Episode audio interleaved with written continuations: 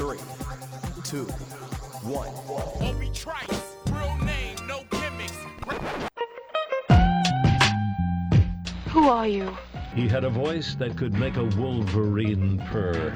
That's what I'm talking about, man. Wait a minute. I know you. Check out the name tag. You're in my world now, Grandma. I know that, dude. He's a modern day Yoda. I'm your huckleberry.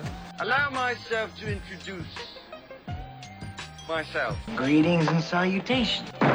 We came, we saw, we kicked its ass. You're excited. Feel these nipples. That boy is good.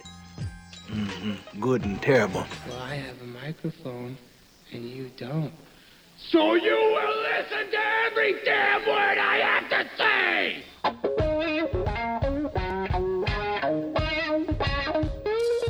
This is the Mike Rutherford Show on the Big X. Sportos, and motorheads, geek bloods, wastoids, dweebies, they all adore him. They think he's a righteous dude.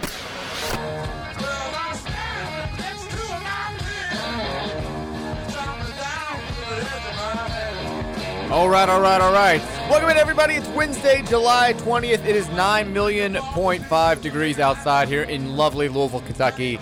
It's the Mike Rutherford Show on 1450 AM, 96.1 FM. You know it better as the Big X. We're here until 6 o'clock today, talking about everything going on in the world of Cardinal sports and other nonsense. Mike Rutherford here in the big studio. Trevor Kelsey behind the glass. Intern Jenna bailed on us today. Um, found that out at the last second, so I lied in my tweet. She's not here. She might be here Friday. But we have TK. He's rocking. What are you rocking today? What's the shirt?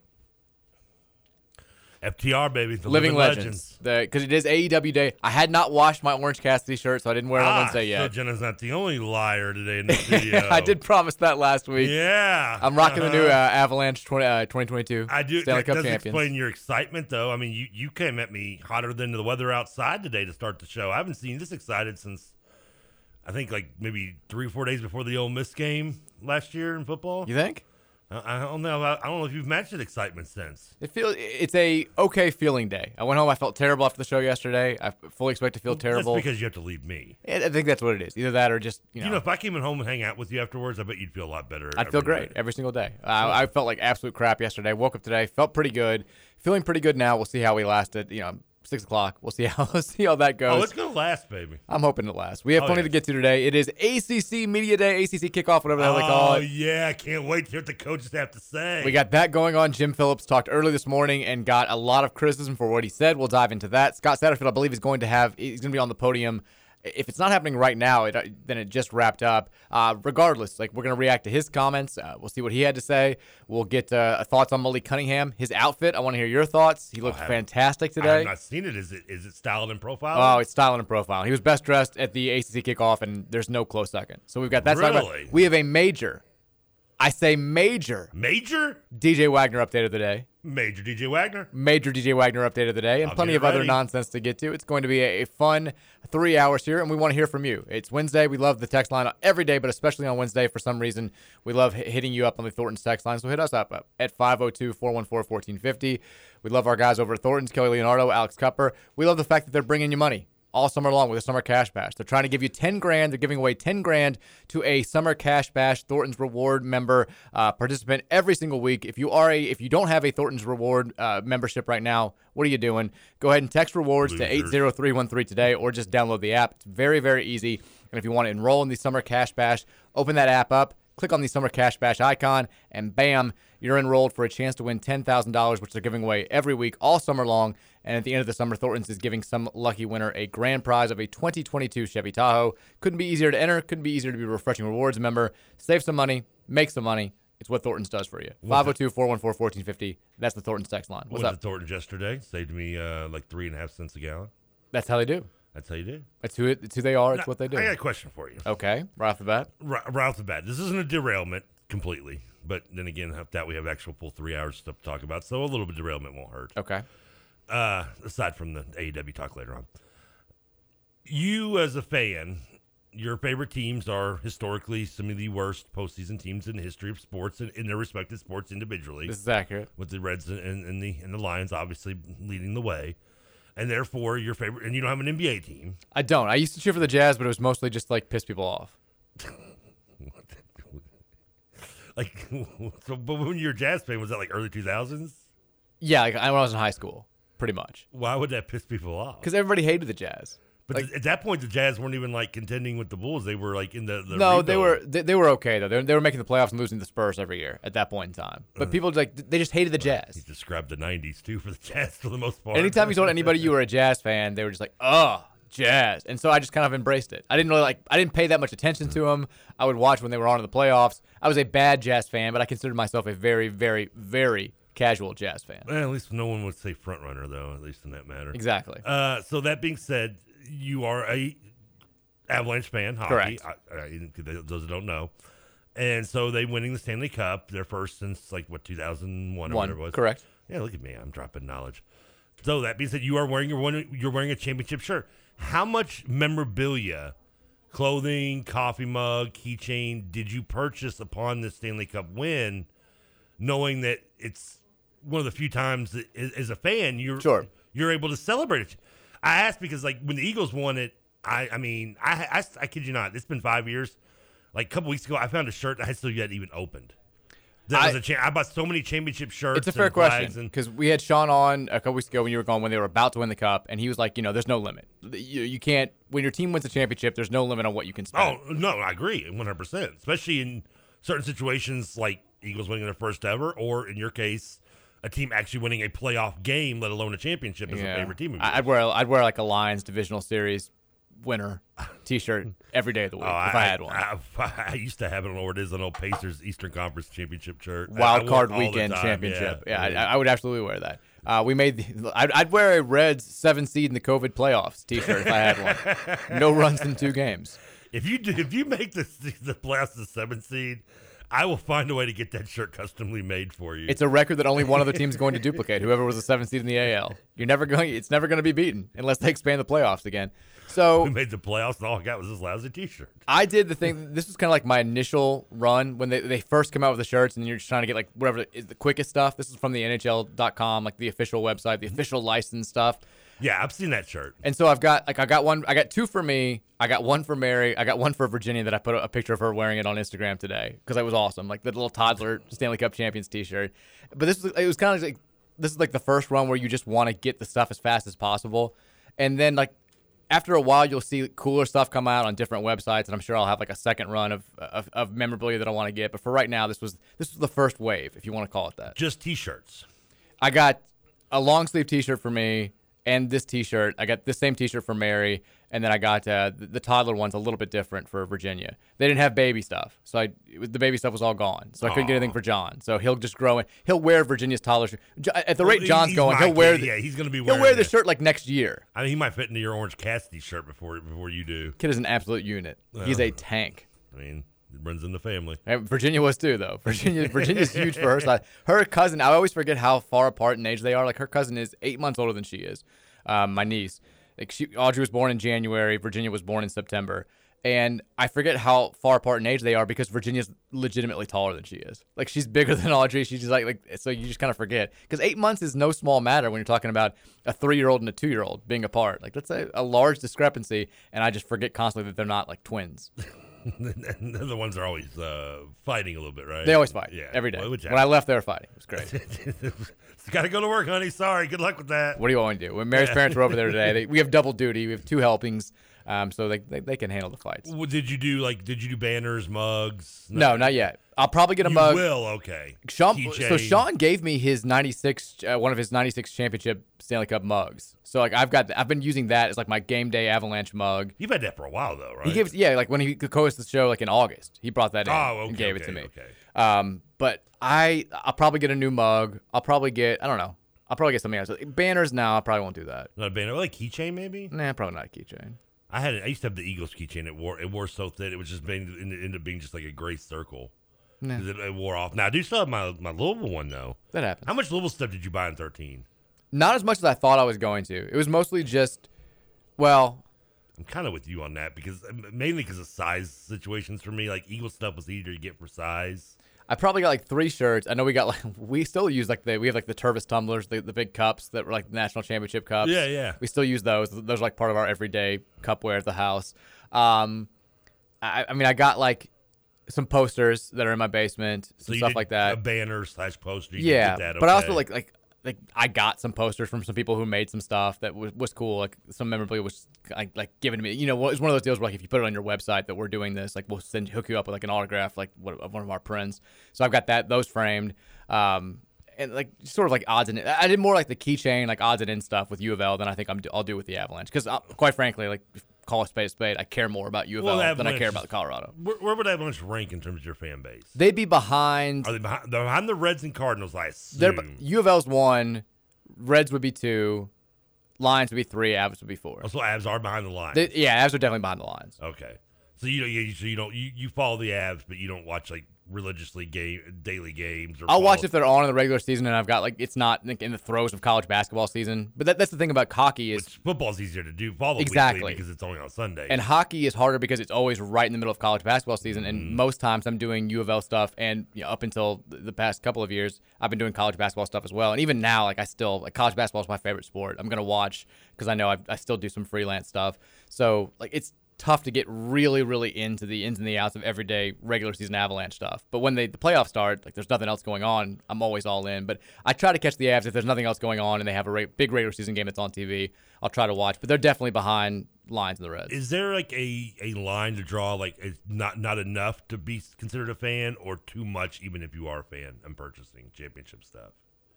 I feel well, it depends on your tax bracket, right? I, I mean, I guess. Yeah, I mean, well, I mean, let, let's just the tax bracket. Like, regardless, let's just say, I mean, obviously, yes, if you're spending, you know, three hundred dollars on memorabilia, and you know, little little Bobby's not gonna only get one meal this week Exactly. because of it. That's that's obviously too far.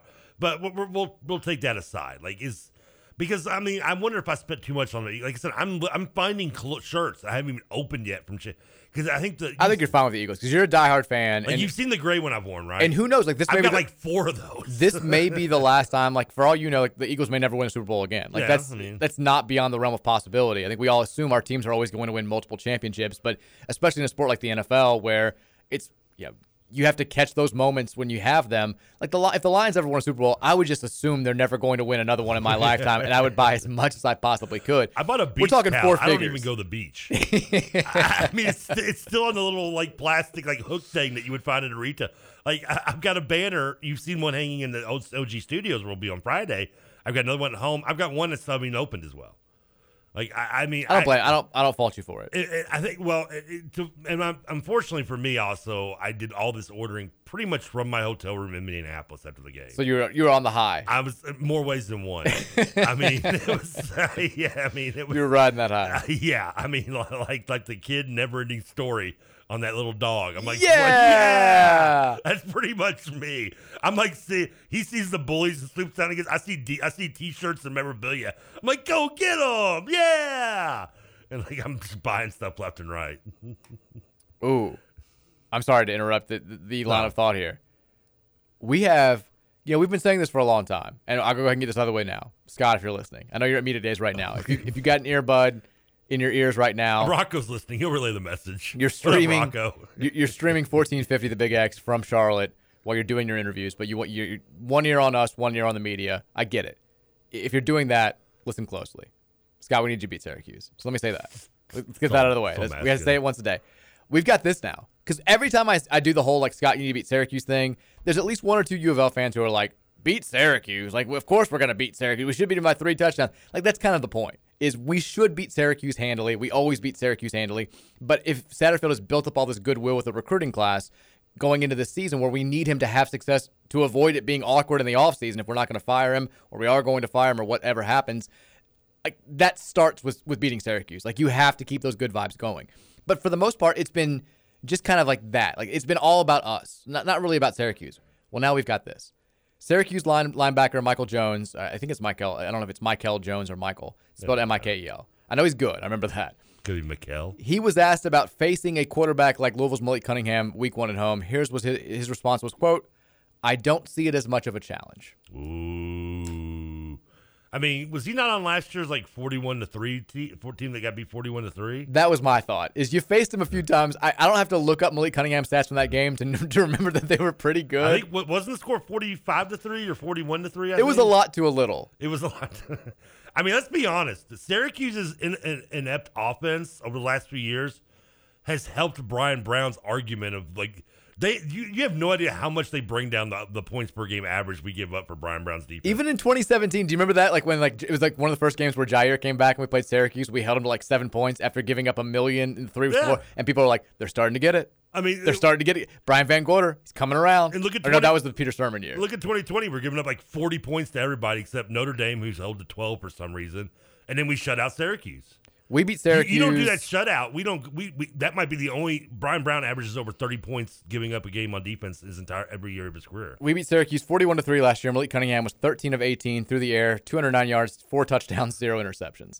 He didn't run very much. He only carried seven times. Well, he played the second half, did he really? I mean- can't imagine he did. We were up 35 to 3 at halftime. Yeah, He that did was a also rush for a touchdown. So five total touchdowns. I think I could be wrong about this. I don't think uh, well, I take it back. I, th- I was going to say I didn't think Michael Jones or Michael Jones or whatever the hell his name is uh, played in that game, but he did. He had three tackles, one sack. Great work. Not worried about it, is he? Three tackles. Woo. Scott. Congratulations, Mikel. You had as many tackles as your team did points. Shut these dudes up, Scott. Just beat them. God, the ACC media day is kind of spicy. I'm looking at some quotes now that I've, I've missed like on the way in here. have- did Boston College's coach come out and say they're going to be irrelevant and, and NCAA powerhouse? Like Can you name Boston College's coach? No, there's no way. there's zero chance of this Tom happening. Coughlin? I believe it's Jeff Hafley, who people think very highly of. People think they're going to be good this year. We'll see. Well, they did keep Jurkovec, right? Jurkovec is back. When he's healthy, they, they, I mean, they have a they, they obviously have a they can be competitive. They should be him, good. Yeah, They should be better. because they were good defensively last year. I also I just glanced at the text line 502-414-1450. What happened on KRC this morning? Apparently Roush was like in a very very bad mood and he and TJ just battled all day on the air. All the texts Oh, that I'm seeing were, are just like being, they were being spicy. they were being snippy. All I see is like squirrel? all these people who are like Roush. What the WTF is wrong with Roush? Like he must be hungover or just mad. Like why is Roush so mad at everybody? Like why are you guys fighting so much? And then in the middle of that, all three of y'all are dweebs. I wonder what they. I mean, do you think it has something to do with Missouri? I don't know. I, I I have no idea. I didn't hear the show this morning, but the text line seems to indicate that there was a a lot of bickering. TJ, you're probably listening. I know Roush isn't. Scoots may be, but TJ, if you're listening, let us know. Like, give us give us a, a, quick update on what happened today. What did did did you say something mean to Roush? Did he try to shove you in a locker? Did he give you a wedgie, a wet willie? I mean, I love that this quote is out there now, though, because it used to just be about Louisville beating Syracuse because we should beat Syracuse. Now I just want to shut the dudes up. Like now it's it's time to shut these dudes who have no reason to talk the hell up. did we actually need any more motivation to beat Syracuse? If we did, we found it. Like personally, it's not about the team; it's about me. And personally, now I've got way more motivation to beat Syracuse by the amount that we usually beat them, which is like 35, 40 points. Uh, speaking of you know, Michael Jones again, go back to two years ago, the team that was not good. Louisville was two and six going into its game against Syracuse, beat Syracuse 30 to nothing. Malik Cunningham in that game. 19 of 28 through the air, 219 yards, uh, touchdown. Did throw two picks. He, he rushed for another touchdown as well. So in the last two games against Syracuse, this uh, you know Michael Jones claims he's not worried about Malik Cunningham. He doesn't see it as a challenge. That same team, that same player that he's talking about, the team defeated his uh, his team by a combined score of uh, 64 to three. No, I, I got that Was wrong. he- was he on 71 to three. Wait, was McKell in that twenty? Was McKell? He that- was. Okay.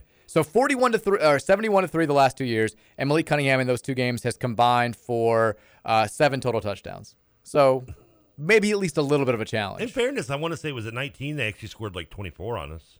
I feel like that was right. I was at, at I mean, that I think game. we dropped 50, but we I brought mean- Virginia to that game. People judged us. It was very cold, and we had a, like a Yeah, we- two month old at a football game. We normally do play Syracuse later in the season. I feel like we. D- you're right. The last couple years we have. We, we typically have, but that game I think you're right. But it was like, fi- like we were up by a lot when Syracuse was scoring. Like, yeah, they, they did drop like 24, maybe 30 on us. I can't remember. It was the only only game under stat they actually did any scoring against us. It was uh, 56 to 34. Malik Cunningham in that game, in case you're wondering. 11 of 20 Jones through the air, team? 238 yards, five touchdowns, one interception. He also rushed for 60 yards and another score. So we're talking about a guy who, in three his la- the three games that he started against Syracuse, has uh, combined for he's had 13 total touchdowns, and his team has scored. I can't even do that math. 70 what's 71 plus 56? It's a lot. 71 plus 56 Is that 127? is 76, 127. Yeah.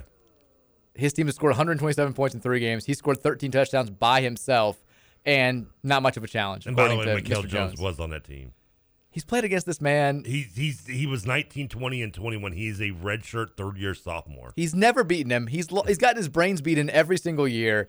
Wh- What are you talking about? What are you doing? I mean, it did hold him to 30 points in 2020. I love this quote. I mean, it's great. This is fantastic. This is the this is the epitome of bleep talking when you have nothing to talk about. It, it- and I'm sure Kentucky fans are like this is like Louisville fans this talking to us. Down when kind you're of, down yeah, 63 to nothing and you get a sack. exactly.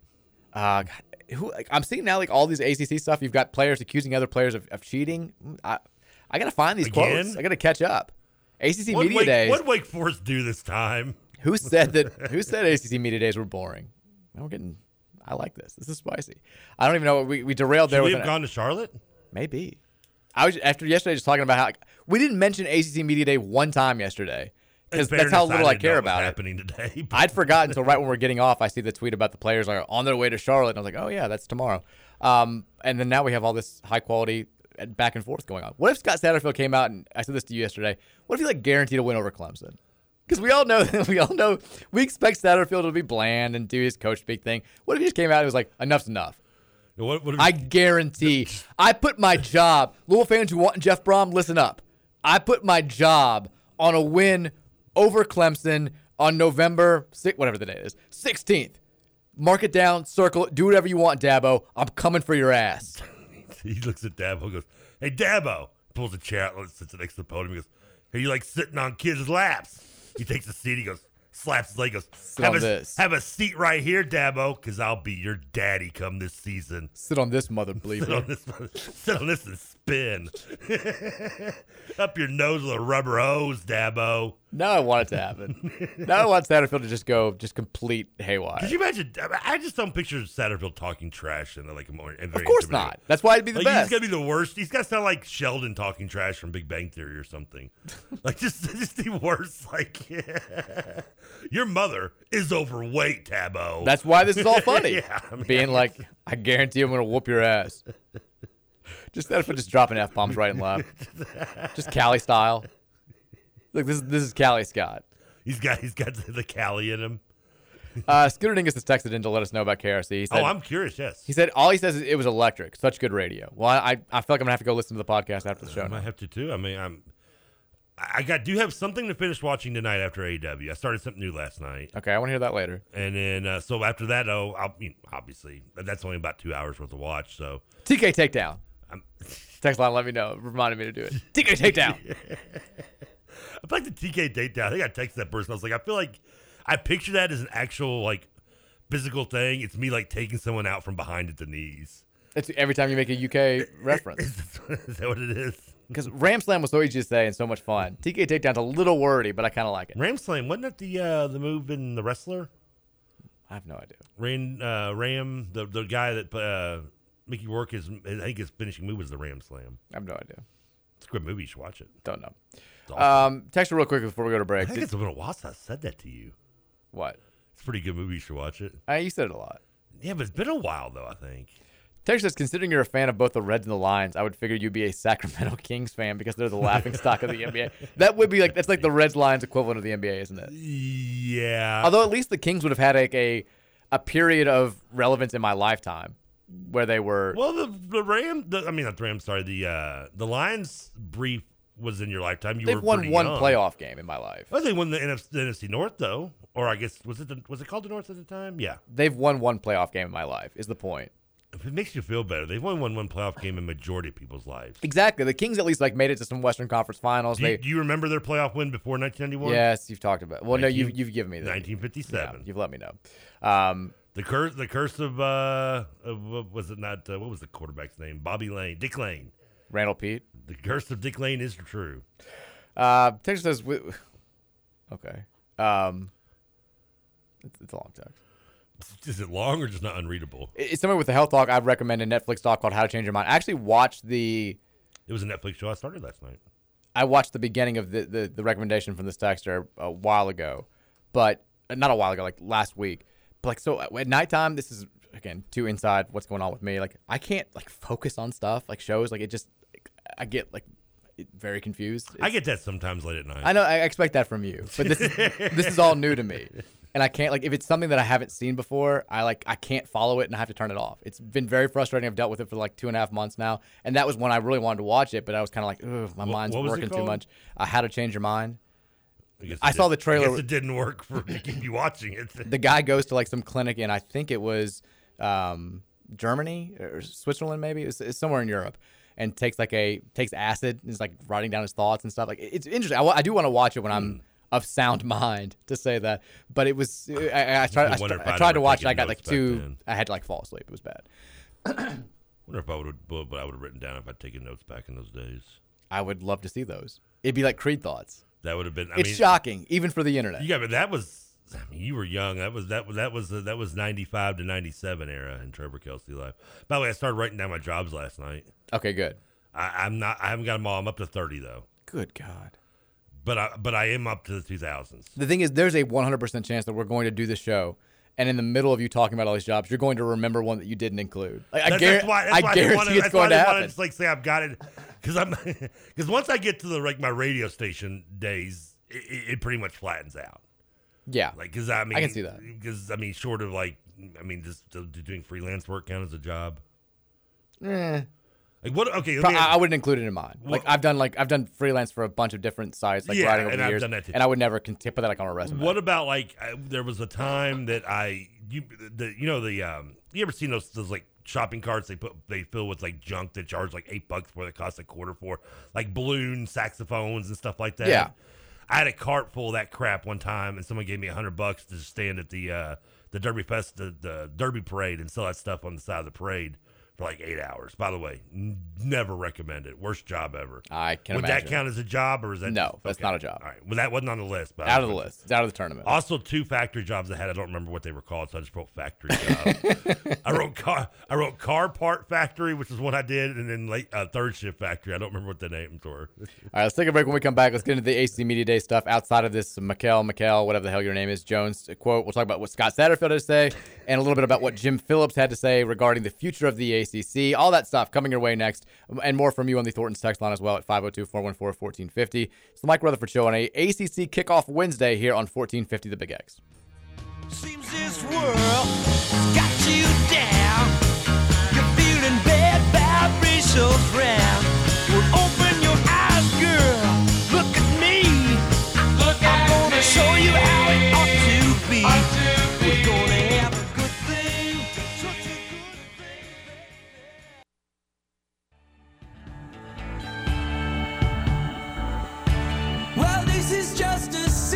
song to say what you done. I told you about all those fears and the way they did run. So weird. I listened to this song like two nights ago. And, I, and I had this thought, I was like, I haven't heard this song in probably like nine, ten years ago from the Shins. And I was like, oh, I, kind of like it. And I got I just added to like my Spotify, like the big list of songs that I keep. Probably hadn't heard it in 10 years, and I've heard it now twice in two days. Crazy, it's a good That's song. wild. Not a bad song. I don't. li- I don't know a lot of the shit. I don't know. I'm- I was a big fan back in the day. I mean, I know this song. I think there's a couple. I think there was some James Mercer solo stuff that I'd heard that I liked at one point. But outside of that, yeah, I don't. I mean, this is the one song I always remember from. Probably my favorite. Let's talk. ACC kickoff is going on today, or ACC Media Day, whatever the hell. I mean, just call them Media Days. Why do we have to do this? It's better than Project Basketball, what do they do during basketball season, which is the Wait, most embarrassing thing. First of all, it's you can't call it kickoff day because there's no kickoff. They call it the ACC kickoff. They don't call it ACC Media Days. Well, that's that's just false advertising. It's dumb. That's media day. Get it. Get over. it. I mean, there's no kickoff is like the the, the first day of the season for ACC play. Yeah, they, you get what they're trying to say. Yeah, and they're trying to confuse people. They're trying to say the season's on now, which you know, you know. People get excited when it's like people say the season's here. When this happens, they say the season's here. When fall practice starts, uh, fall camp starts, season's here. When like the team has their own media day, the season's not really here until you actually beat the crap out of Syracuse. Scott, if you're listening, I, I don't ask for a lot, Scott. Listen, I, I Scott, do do what do I Scott.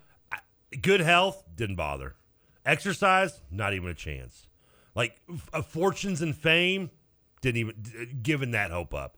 Finding a woman in love, out the door and out the window. Taco Bell killed it. But but here is the one thing I'm holding hope to, is you beat Syracuse. Beating Syracuse. All I ask. Look, we don't make a lot of money on the much in this show. We both have failing health. Uh, Yeah. One's we have no control of. The other, you just don't care. That's fine. Uh, Hey, what can I say? Uh, as, the famous comedian once said, "Give me seventy-five uh, Mi- uh, uh, Miles Davis years over 150 Ken Star years any day." There you go. Give me 75 over like one Ken Star year. Let's talk uh, about ACC kickoff, though. We'll, we'll talk about Louisville's comments coming up here shortly, but I want to start with the the big thing of the day was Jim Phillips talking, and everybody was wondering what's he going to say? Is he going to answer questions? Are, is the media going to hold his feet to the fire? Because it seems like the world is kind of crumbling around the ACC. How's he going to react to this? He said a couple of notable things. We won't play the, you know, I'm not going to rehash all of his comments or play the entire audio, but he did say, I, I, he started on this note, and I guess we should have expected this, but it was still, I guess, refreshing to hear it. I love our 15 schools. I'm confident in us staying together. That's all I've heard in all the calls we've had. We want to work together to provide more resources to our student athletes so we're all on the same page.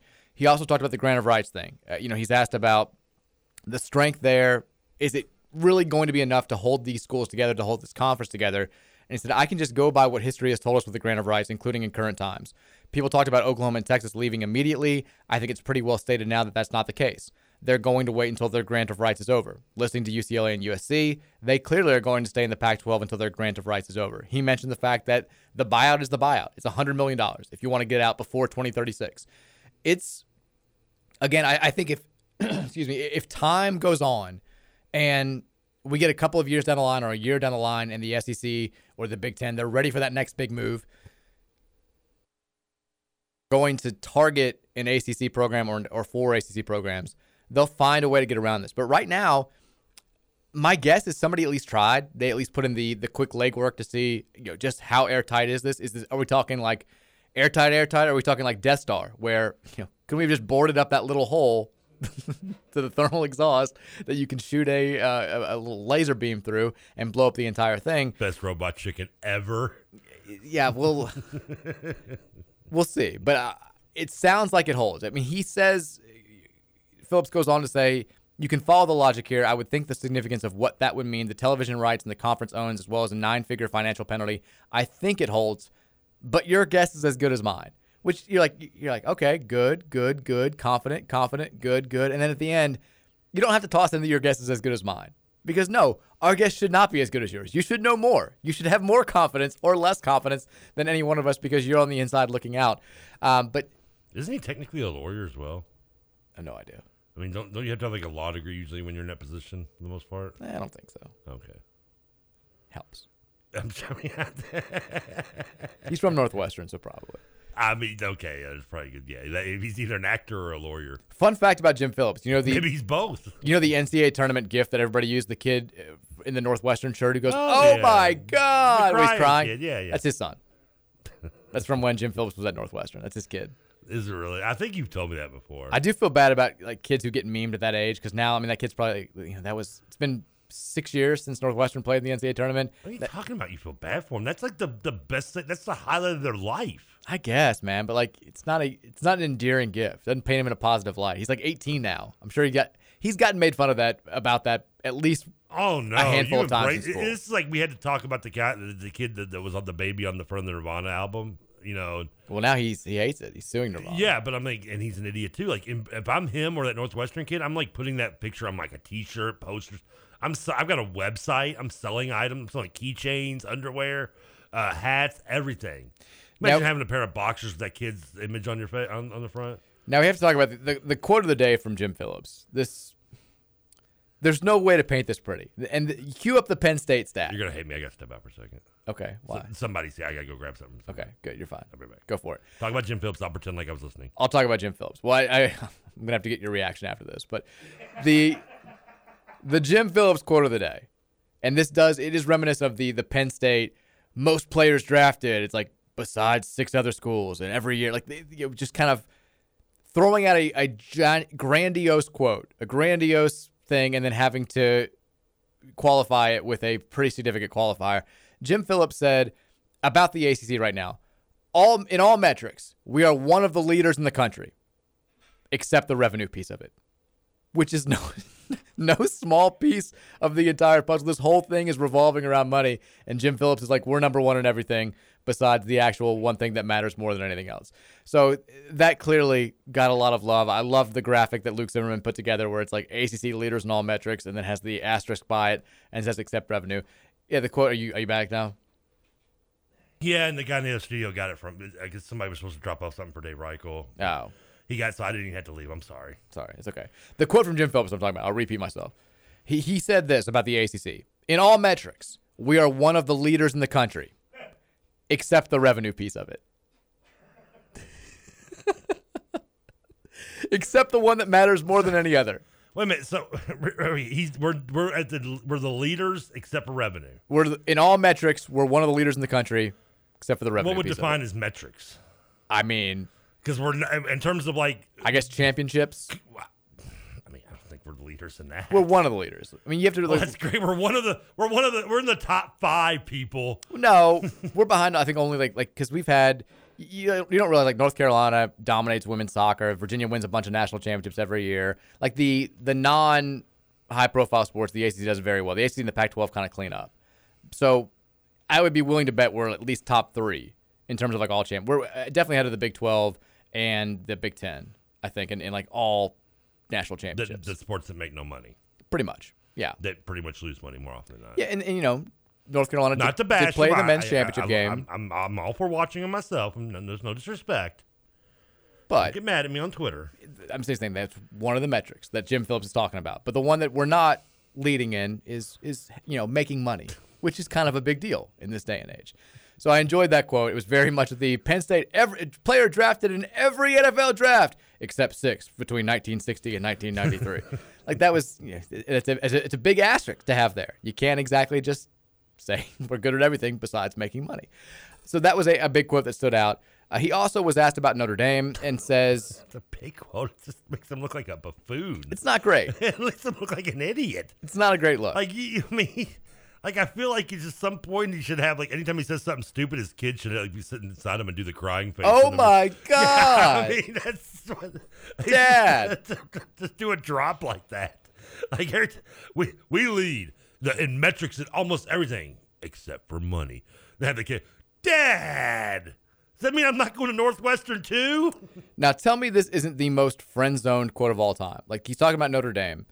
This could easily be your way too sensitive friend from high school who's talking who's trying to justify maintaining his platonic relationship with a girl that he very clearly has a crush on but won't admit it. Here's what he had to say. He was, a- he was asked about Notre Dame. He says, quote, We continue to remain close with Notre Dame. They know how we feel. They know we would love to have them as a football member in the conference, but we and I also respect their independence.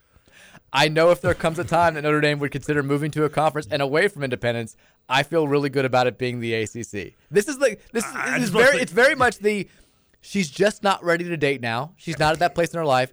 When she does c- come to a point in her life where she's ready to get serious with somebody, I'm confident it's me. And then that chick marries a drummer from a local band three months later. Oh, after, after she slept with the other, at the bassist four times. She's just not in that place. She's I not in that headspace. First of all, you nailed the analogy. I mean, I couldn't have said it better myself. I probably would have tried, but Every it up. line makes it better. I mean, every. if there comes a time, I remain confident it's going to be the ACC. I mean, is, is, She knows how I feel. I mean, it's like. but I've got to respect her independence right I mean, now. we're a step away. We're from- 28. We're gonna let Notre Dame borrow our car at one point. I mean, we're gonna we're gonna do its homework. We're going to we're, we're gonna lend it money. We're, we're gonna we're gonna we're gonna hang out there with it, and and and, turn down other relationships, chances of other relationships for ourselves to hang out with it, but get nowhere. Pick it and the Big Ten up from a conference together Oh, yeah. where they got too drunk. Uh, if you say, you don't think we're taking a thing to the airport to get to, so we can take a flight to see the guy it's banging, you have I mean that's obvious. We're driving. We're, we're driving Kevin Warren to the airport to South Dakota, to South Bend. We're giving it we're giving Notre Dame and its date a ride to to to a restaurant because his date is is on a DUI because it's a drummer from Winger. What I mean, what this quote says to me is Notre Dame's not leaving. They, they don't think Notre Dame's leaving it for a conference anytime soon. Notre Dame's not coming to the ACC. They're not. They're never going to. There's no way. We are in the we are in the utter we're in the pure definition of friend zone when it comes to that. They're going to go to the ACC or the SEC. I still think the I mean the Big Ten or the uh, SEC. I They're be think- the Big Ten. I still think it's the Big Ten as myself as well. But those are the two, the only two it's going to possibly even go to. We we have no chance. I mean, Look, she knows how I feel. like I'm hearing your. She's qu- just not. She's just not in that place right now. I'm hearing. I've got to respect that. I've got to give her space. But when the time comes, ten years from now, we're gonna be together. I'm just- I have full faith. I'm building up uh building up credit in the friend zone because what she's going to realize that she doesn't want a boy. She wants a man at some point. It just reminds me. She, she doesn't. She doesn't want someone who leads the metrics in money. She wants someone who leads the metrics in in, in non-revenue sports. Look, I know her. I know her heart. No, I know her soul. she's a good. She's a kind. She's not gonna. She's she might date some guy like that. It's a phase. She's not gonna marry that type of guy. She wants the nice boy. She's not that girl you saw in in, in Barely Legal magazine. Am I willing to go without having sex until my mid thirties just to wait around and find out? Absolutely. Mid. Absolutely. Because she's worth it. And I know that one day she's going to come to her senses and realize where home is. And home is right here in Greensboro, North Carolina. I feel like we were, we were the type of people that have like a like a Kelly Kapowski cutout of her under of Notre Dame underneath our bed. Yeah, except like Zach still like dated around while he was waiting. Like he wasn't going Yeah. to wait for Kelly. Like, like, And he had and he, and he had a legitimate shot. Well, like yeah. you, you knew Kelly wasn't putting him in the friend zone. we're, this is more of a Screech Lisa situation. even Screech got to go out at some point with Lisa. And he had his own girlfriend, Violet Bickerstaff. Yeah. Tori Spelling. Well, I guess that would be what Boston College does. That- that's, or us, I guess. Like bringing in Louisville at the last second. Which one's Syracuse? Is, is Notre Dame the girl from the Valley that teased uh, that when she put the gum in her mouth, she went like surfer girl? I'm gonna see ya at the Galleria. At the Galleria. Okay, nobody knows what we're talking about. That's fine. I don't care. Like, um, I almost part of me like I'm listening to these quotes you're giving me, but I feel like I need to see like the body language that comes with it. Like, was there like Was he crying? Well, yeah. A Was- single tear rolling down his left cheek as he says it. He's the Indian in the '70s commercial, seeing trash on the side of the road. Uh, I mean, was was he like trying to hold on to a straight face? Did he tremble? Did, did he, was he reading it like from behind like a podium that you couldn't see him like what he said? Like I, I, ha- I feel like I have to. Not only that, I have to kind of hear like his Was I still believe in you playing softly in the background? Was, his voice cracking at any point during this? Like you could tell he's lying. Th- I'm also just a commissioner. You still standing in front of a school, asking him to love us. What's sad is I knew that line before I ever saw the movie. It's- it's a famous line. Like I saw, she said that line, and I was like, I know that. Um, I mean, hearing this, which just sounds just reeks of. I It's can, pathetic. I can smell desperation from Charlotte here. They haven't won a title since 1988. Like, We're also we're going all out for like a, a six too on the like they they like if we're continuing this you know because again sports analogies always have to go back to relationships. It's the only thing that we can do. Yeah. Like we're, we're not waiting out for Kelly Kapowski. The only thing we know less about. We're waiting out for Violet Bickerstaff. Like we're we're flipping that analogy on don't even head. know if we're getting that level. Like they're fine. They they we're, we're- we're waiting around for Peakton High School kid. Like like who? You don't wait for Peakton High School girl Oh, to like to you know you don't marry them when they're 41 and they've just you know been doing drugs and they're just this is Jenny at the end of Forrest Gump. That's I love you, Forrest. You shouldn't have waited around for her. She's not who she was in 1988. He's been around the block twice over. She has an incurable disease. That's that's Notre Dame. That's who they are now. They're not what they used to be. They don't carry the same cachet. Why are we doing this? Did Jenny give Forrest that disease too when they slept together? Did she not have? Because she, she didn't know she had it, but she probably had it by then. Yeah, I think I think the assumption is he was fine. Okay, because we know he didn't pass it on to the little forest. Little forest is fine. We knew that, yeah. Yeah. But um, I don't know. That was a random just thought. I just popped in my No, head. it's, it's understandable. uh, Jenny sucked. by the way. I know. One of my many problems with the movie. I, I know you don't like. You have a thing against Jenny, and, and rightfully so. She's awful. Does does hearing this She's just stench of desperation from the ACC commissioner today, does that like make you change your mind in any way towards what you were? You said on Monday. that Feeling a little bit confident. that you were confident that the ACC would be surviving as the third tier conference or even fourth tier, maybe depending on what the Big Twelve does. No, I still feel like they're going to. If we're talking about just like the immediate future, I think they're still going to be around in some form for the next few years. Okay. Well, media. What's what's a little bit different, and I was going to say this for the second hour. I think that there's there may be movement on the Big 12 front because we didn't mention this yesterday, but the Big 12 and the Pac 12 they talked about trying to form some sort of you know having the, having the loose partnership. Yeah, like you're, you're joking, but really they, they were they were in talks for the last few days about having some sort of partnership, a potential merger, all that stuff. And the Big 12 came out and defiantly, definitively said, no, we, we're there's going to be no relationship between us and the Pac-12, which says to me we're trying to pick off Pac-12 schools. And there are, I, I think, eight different schools that are set to have board of tr- impromptu board of trustees meetings. Uh, I think today. I Hey, would finally we talk about somebody else's board of trustee Yeah. meetings. I would not be shocked if the Big 12, if that report that Dennis Dodd came out with a few weeks ago that everybody kind of ended up crapping on, if it winds up co- becoming true. And they target those four schools. They go after, I think it's Arizona, Arizona State, Colorado, and Utah. And I think the Big 12, like, I'm That's not going to be shocked. He's looking at the, the Big Big 12. 12? Okay. I'm not going to be shocked at all if they add them. And that would that would push the ACC in a position where are you going to act? Uh, just how confident are you, in this grant of rights? Just how confident are you that Clemson can't pony up the 100 million dollars it would need to join the the SEC? and if you aren't,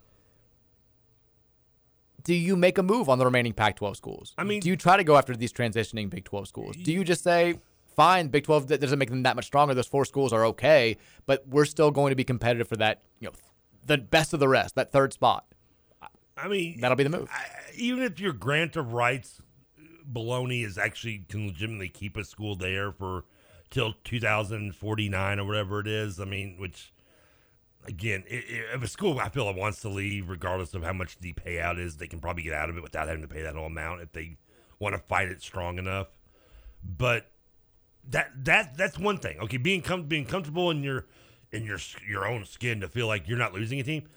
But then to not even like turn around and like be aggressive and try to keep up with the competition. I mean, you're like you're like an arcade. You're you're you're you know you're you're just an Atari sitting around watching you know PS4s come around. Okay, but my question is, what what would the move be that would be keeping up with the Joneses there? Well, you does adding you got to go other- after the Pac-12 teams. But does that even make you stronger? Does adding Washington State or whoever? Because you're not going to get Washington or Oregon. You're not. Which are the two the top two teams? So you're talking about the other four remaining schools are just kind of whatever's. Well, I mean, you've got you've got to at least give a fight, right? Why? Are you not? So you're just going to lay down and die? No, you're going to stay stand pat at 15 teams. Well, then you're not going to be a, you're going to be passed over. You're, you're just going to fade down the line. But my point is this: is is adding dead weight? th- Does that do anything to make up ground on the Big 12? Like I, I feel like Yeah, it brings in money from those schools.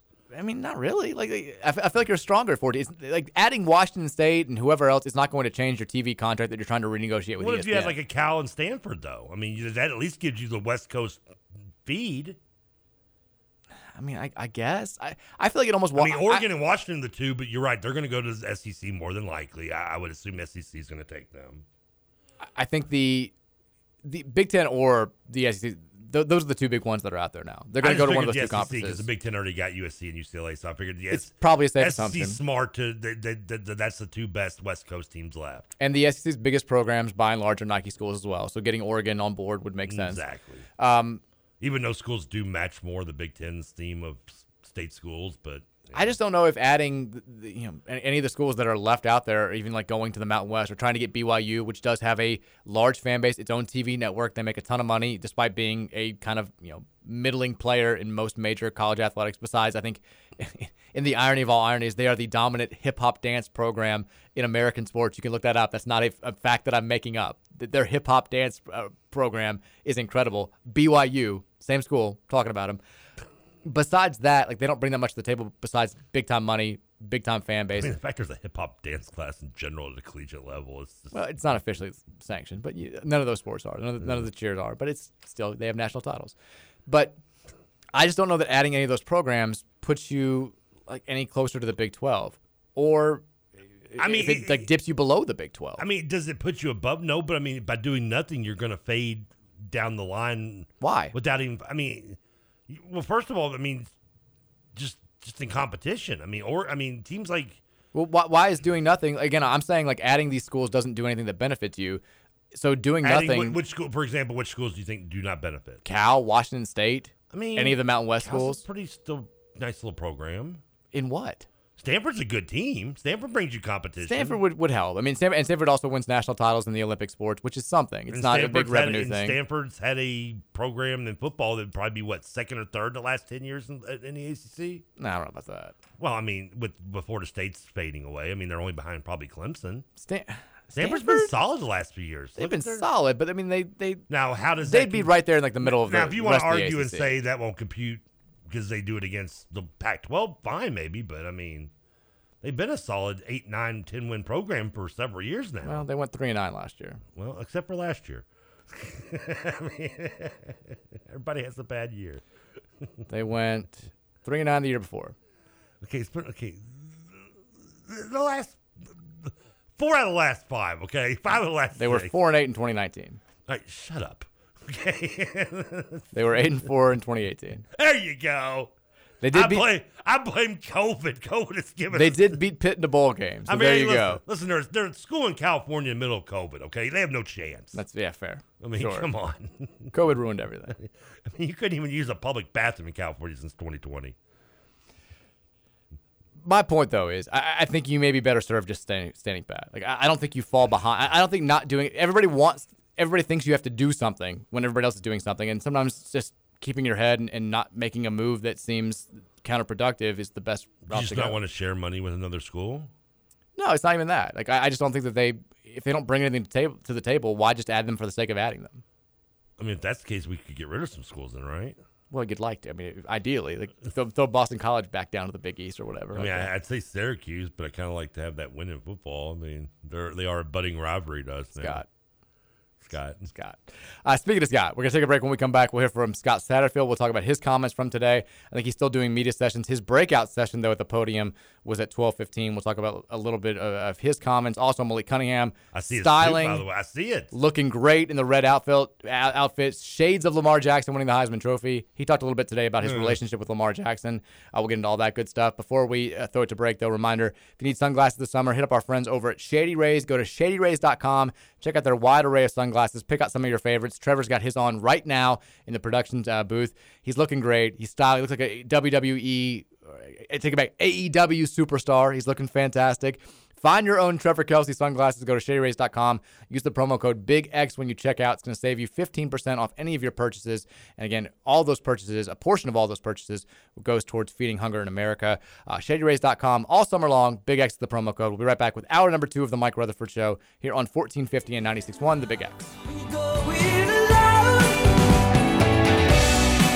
Don't go thinking you gotta be tough to play like a star.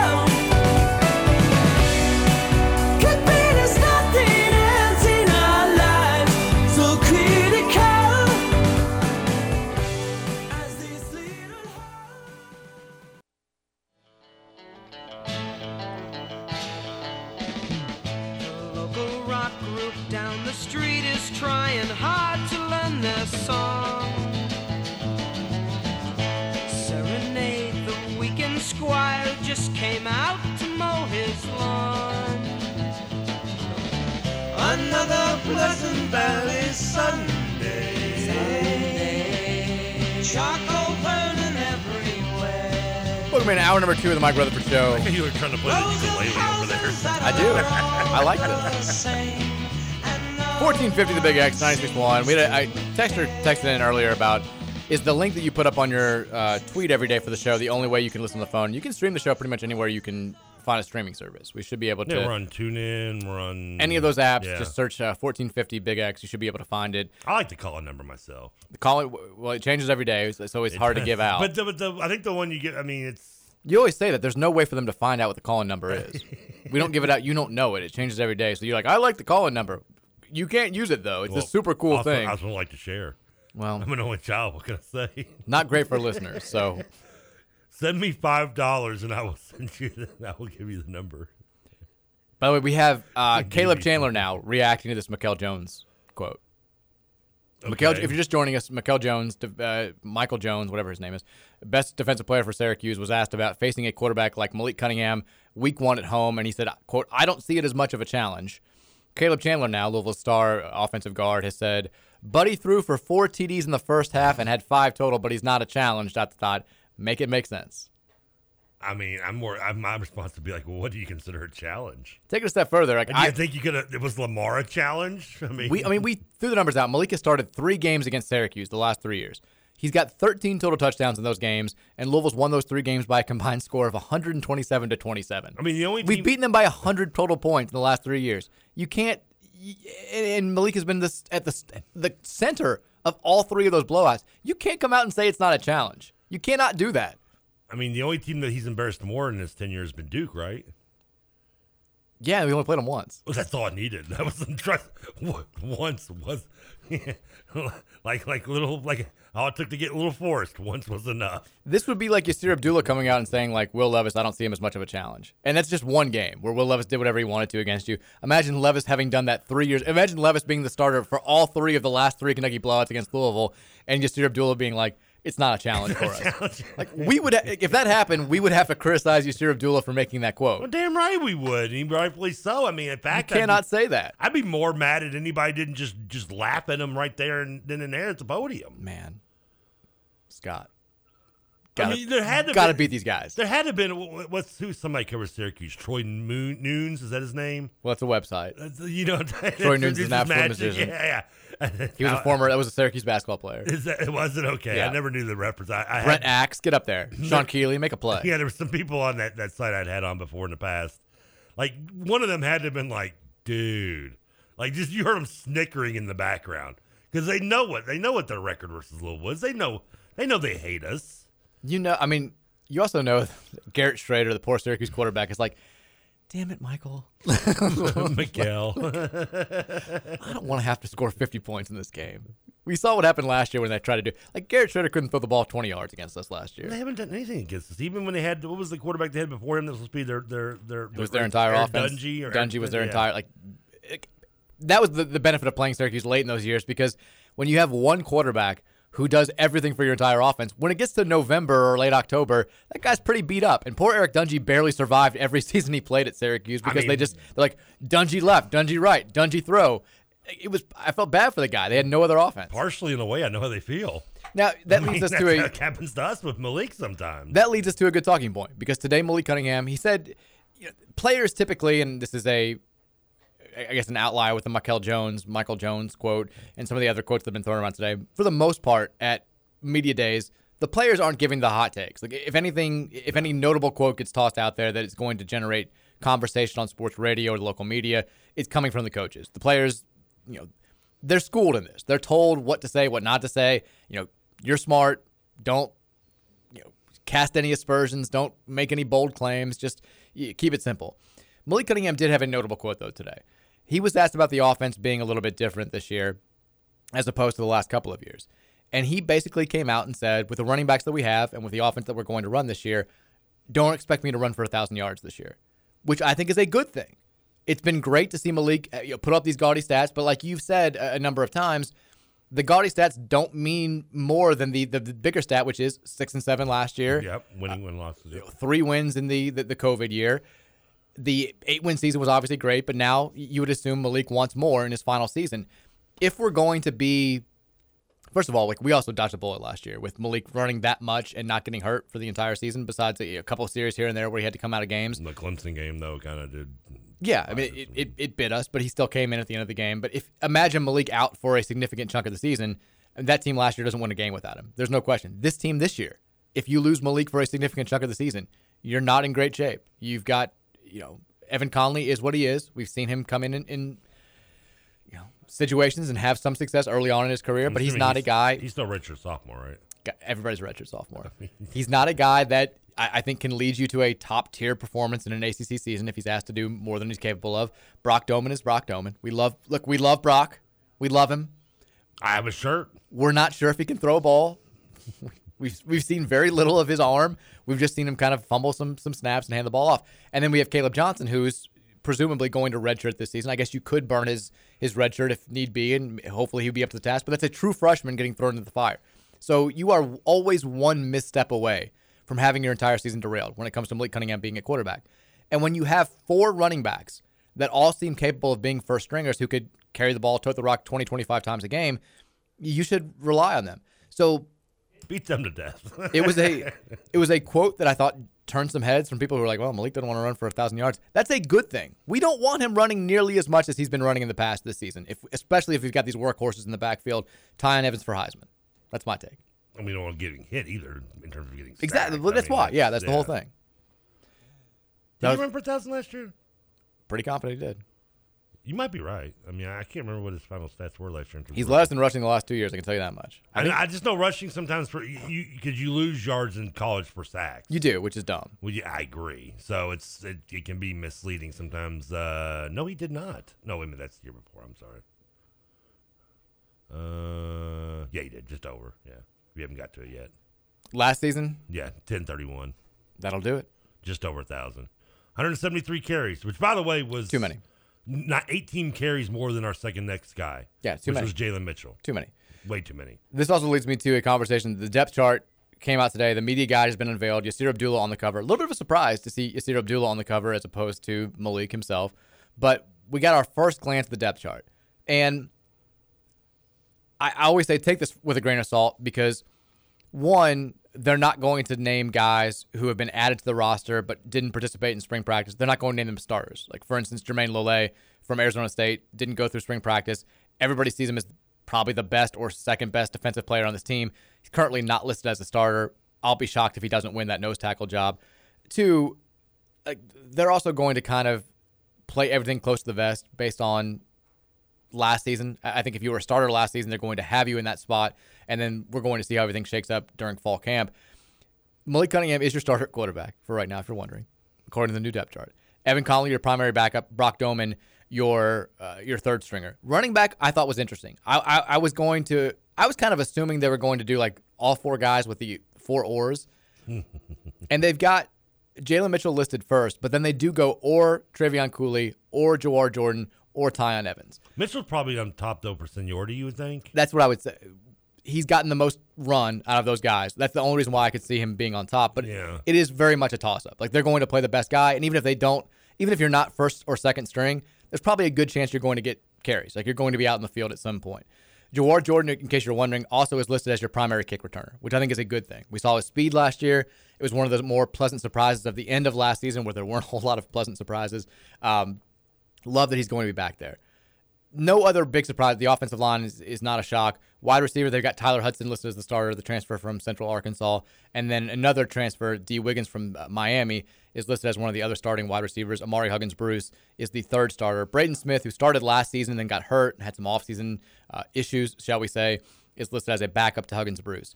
Marshon Ford is the starter at the halfback position. Des Melton is your starter at the tight Hey, end position. halfback, you mean the- That's what they call him. Eight- his- oh, the his spot. back. Okay, yeah, yeah. yeah. It's and then t- the tight end is Des Melton, who's the starter there. Defensive side of the ball, Ashton Gillotte, expected starting over uh, Ramon Puryear, who did get a scholarship this year. Des Tell, as I mentioned before, is listed as the starter over Jermayne Lole. Can't imagine that's going to to continue. Yaya Diaby is your other defensive starter. Linebackers, Yasir Abdullah, Monty Montgomery, and then Momo Sanogo, the Ole Miss transfer. Your starters there. Not huge surprises. Ben Perry and Marvin Dallas, I think, will be a really good competition at that. They call it the dog spot, the outside linebacker spot. Ben Perry, huge hype coming out of high school, one of the biggest defensive recruits we've ever landed. Uh, versus Marvin Dallas, a guy who's gotten, who's been great on special teams for a long time, got more run last year in the actual defense than he was used to, and I thought performed pretty well. Cornerback, you, you know, Kei'Trel Clark is going to hold down one of those spots. Yep. The question is who's going to be next to him. Chandler Jones, who got a, a decent amount of run last year and got played pretty well at the end of last season, so. is uh, is listed as a starter. Trey Franklin, a guy that, that Keith loves, is right there uh, as his backup. Quincy Riley, another is is is listed right there as well. You got a lot of guys that are going to be vying for that spot. And then at safety, Kendrick Duncan is one starter. Josh Minkins from Ballard is the other starter. Uh, would be surprised if MJ Griffin, the Temple transfer, doesn't wind up at least pushing significantly, significantly for that job and probably winning it. We'll see. And uh, we had the little intel. We had this, the scoop earlier this week about Brock Travelstead is right now ahead of James Turner in terms of place kicking. Depth chart, as you might expect, still has Turner over Travelstead, but we'll see how that holds out. And lastly, let Mark Vassett kick Aussie style. I'm not going to say it again. Let him do it. That's your other request, other than just beat Syracuse. Beat Syracuse. Let the punter be an Aussie. Let him be. Let let Vassett be Vassett. Let his sponsors fly. Let let his Aussie fly. You know. You what? Does this team end up just because we have such a group of running back. You mentioned I want to go just right back to that real quick. Yeah. because it's something that sticks out to me. You talk about Malik saying you know he's not going, he doesn't want to run the ball. as You have over thousand yards, which would be nice because he doesn't need 175 carries again this year like he did last year. No, it's too many. And like, do you think this ends up being running back by committee? Because we, we talk about like that being something Satterfield does, but the stats don't back that up. I mean, last year outside, and when you look at the running back position, I mean, Mitchell carried 155 to Cooley's 86. That's almost a two to one carry. Yeah. I mean, and in, the years before that, I mean, you can say, well, you had Javian Hawkins, who you know, in, in the eight and five, that you know, in Satterfield's first year had almost 100 more, ca- 120 more carries than the next running back. Even in the, the short year, he had, and he missed games, had nearly three to one carries over the next running back.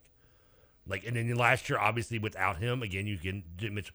So, uh, do you think we go by committee, or is this like let's see who gets hot right off the earliest and, and takes takes the, the ball, no pun intended, and run with it?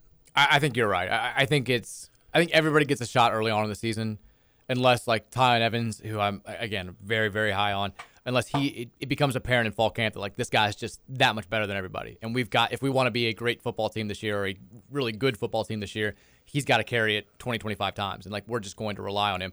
Unless that happens, I think you're going to see like Mitchell, Evans, and Cooley all get significant carries the first couple of weeks, and then maybe if there's a standout there, they start relying more on that guy. Jawhar Jordan, it feels unfair, but he's probably the odd man out. They, they use him maybe like a George Stripling deal where he catches balls out of the He had backfield. 14 carries last year, so you're saying he probably has another season where he ends up with 20 to 25 carries for the season. Probably. I mean, and his carries were only because guys got hurt at the end of the season. Yeah. Like, there's going to have to be an odd man out, especially when you also take into account we have the number one running back in America coming in next season, who's probably going to demand a significant Oh, he's chunk gonna, of the load. He's going to get the yeah. Like I, I can see one of these four guys. Like if Evans blows up this year, he's probably going to go pro. Um, I don't think there's any doubt about that. If Cooley doesn't get the carries that he feels like he deserves, he's already, you know, kind of passive aggressively voiced some concern on social media and stuff. I wouldn't be shocked if he transfers to you know back to NC State, goes and plays with his brother, and then you know maybe Jalen Mitchell if he feels like he's getting left behind. He's he was supposed to be the, the man a couple of years ago. This mm-hmm. was his going to be his job. If he feels like he's gotten passed up, maybe he would transfer out. Jawhar Jordan, like somebody's going to feel like they did not get the fair share this season and is going to transfer. Like the numbers are going to work themselves out. I have no doubt about that. But the question is who is who's it going to be? And you know, running back's a position where guys get banged up too. Like you wouldn't be shocked at all to see whoever gets the the lion's share of the carries in week one or week two maybe gets dinged up, and you have to you know somebody else has to step up. I think it's Mitchell early, but I, I agree. With you. I mean, because like I mean, last year when you look at Mitchell, who had the most carries, but he also, I mean, only he only person he averaged, averaged less yards per game, yards per carry than Mitchell was Maurice Burkley, and that was by literally 0.1. Yeah. I mean, four point seven is, I mean, it's great in the NFL. It's not the best in college sometimes, especially for if you're a top tier running back. Yeah. And uh, I, I like Mitchell as, as that change of pace guy, but I feel like by Florida State, we're looking at a new workhorse at the running back position, whether it be the Tennessee guy or, or Cooley. I'm with you. I, I, just don't know if Cooley can handle it physically, and I don't know enough about the Tennessee guy to, to say that. Let's take a couple of texts here on the Thornton text line before we, we call it a segment. 502 414 1450. We still have DJ Wagner update of the day to get to. Uh, we still got to talk a little bit about Scott Satterfield's comments, even though eh, not overly sexy today. Didn't guarantee a win over Clemson. We'll spoil that. Why, why, why keep why, why keep it close to the best, Scotty? Just just just let let it all hang out.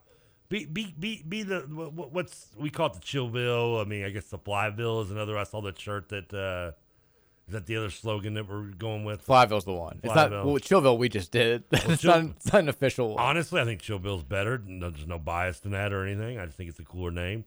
Uh, but yeah, I mean, that, that, let- come on, Scott, be, be, be gangster. I, I, I want Scott to be more like like Suge Knight out there, like hanging Dabo out the balcony of a Charlotte Yeah. hotel by his ankles. Text says, I pray to God Mitchell isn't the number one running back. He just doesn't have the speed.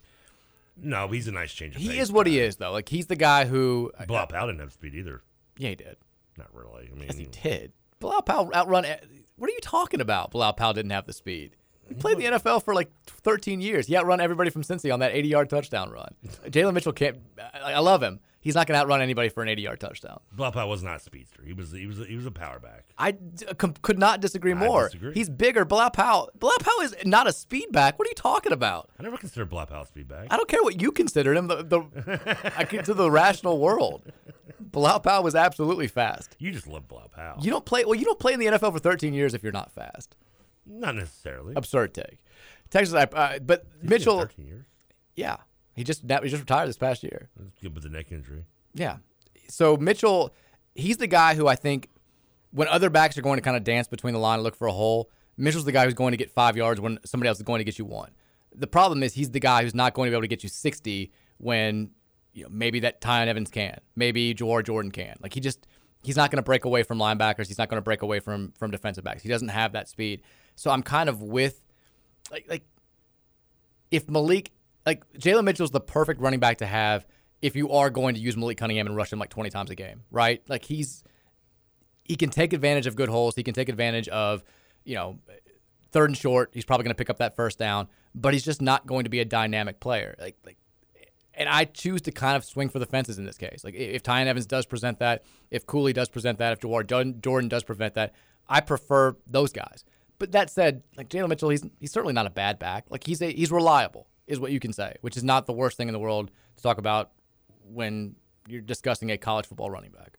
But I like Jalen Mitchell. I do too. I just I don't want to be the number one. I'm kind of with the texter. By the way, Powell played nine years. Well, And- nine? And his 40 yard dash is 4.52. That's still fast. That's not fast NFL standards. Come on. I mean, was that from the combine? Yeah. Powell's fast. I'm not, he's faster than me, but that's not saying a lot. Yeah. He's fa- well, he's faster than all of us. Well, I mean, Texas says instead of poaching schools from the Pac-12, why doesn't the ACC try to go after Big 12 schools like West Virginia, Baylor, and Oklahoma State? because Big 12 isn't giving up yet. They're fighting still. They are, and also I don't think we can get them. Like I don't think those schools are going to leave the I mean, 12. Western's one week. I mean, not Western. Uh, yeah, West Virginia maybe because they probably won out of that conference anyway. I feel, but But here's the problem with trying to. but that's the only team you'd be able to get. I mean, No, you, I I don't think you can though. Like the problem with the the grant of rights thing, like the best thing about the grant of rights is also the worst thing about the grant of rights. If you're trying to get West Virginia, Baylor, Oklahoma State schools that would presumably have a shot at going to a bigger conference if there's another helping of realignment, they don't want to be locked into a deal where they've got to stick around for a decade and a half in the ACC and where they would have to pay hundred million Well, dollars that's true. if everything falls apart. You're you're asking them to join a prison. Like it was great for the schools that you had because it created security, but it also kind of I think hinders your ability to go out and attract sexy options to bring into the conference. Now, if you're if you're talking about schools that are just looking for any port in the storm, like a, a Washington State or a Cal, if the Pac-12, the, the Pac-10 now does kind of fall apart, then they may be more willing. like they'd probably prefer to have a home that they could say we're going to be here for at least 16 years or, or at least 14 years. But West Virginia, Oklahoma State, like you know, they may have like like the SEC could come calling. Let's say the SEC and the Big Ten want to go to 24 teams. Uh, they may not want to be stuck around in the ACC. I mean, they, they need a, Baylor and Oklahoma State. I've said before, the two that, oh, that the Big 12 have to hang on to for dear life.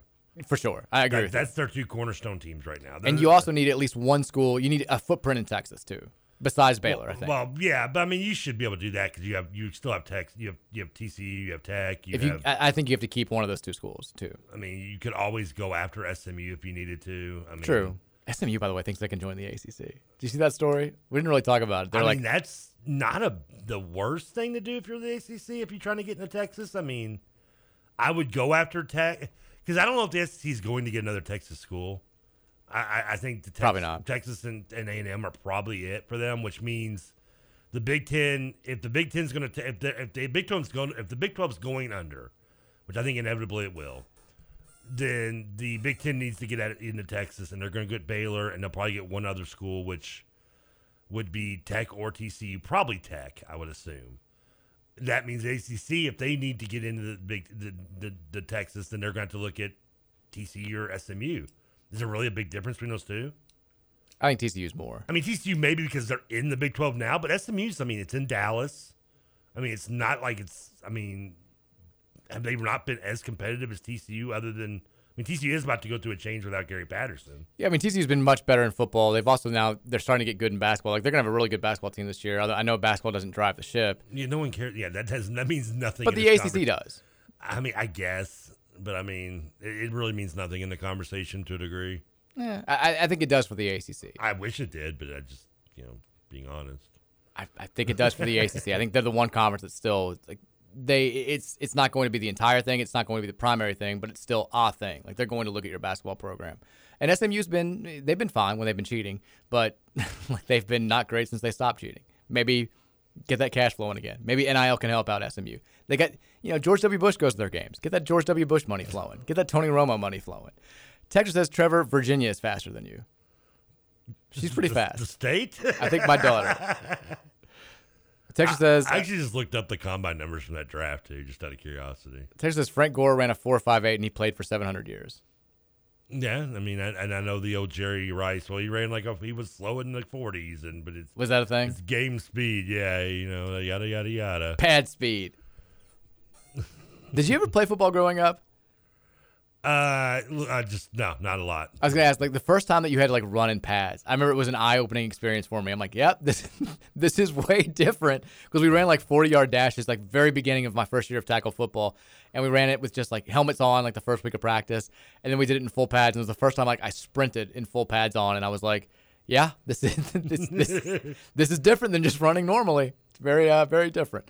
Texas says U of L should be talking with the Big 12 in case eight others leave. The ACC dissolving the ACC, and we're not one of them.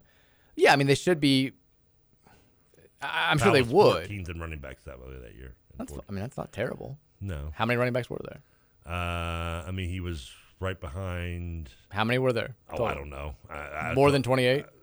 No, well, probably. Yeah, so he was faster than like the average running back that was fast enough to be invited to the NFL Combine. He was behind three quarterbacks, including Tyrod Taylor.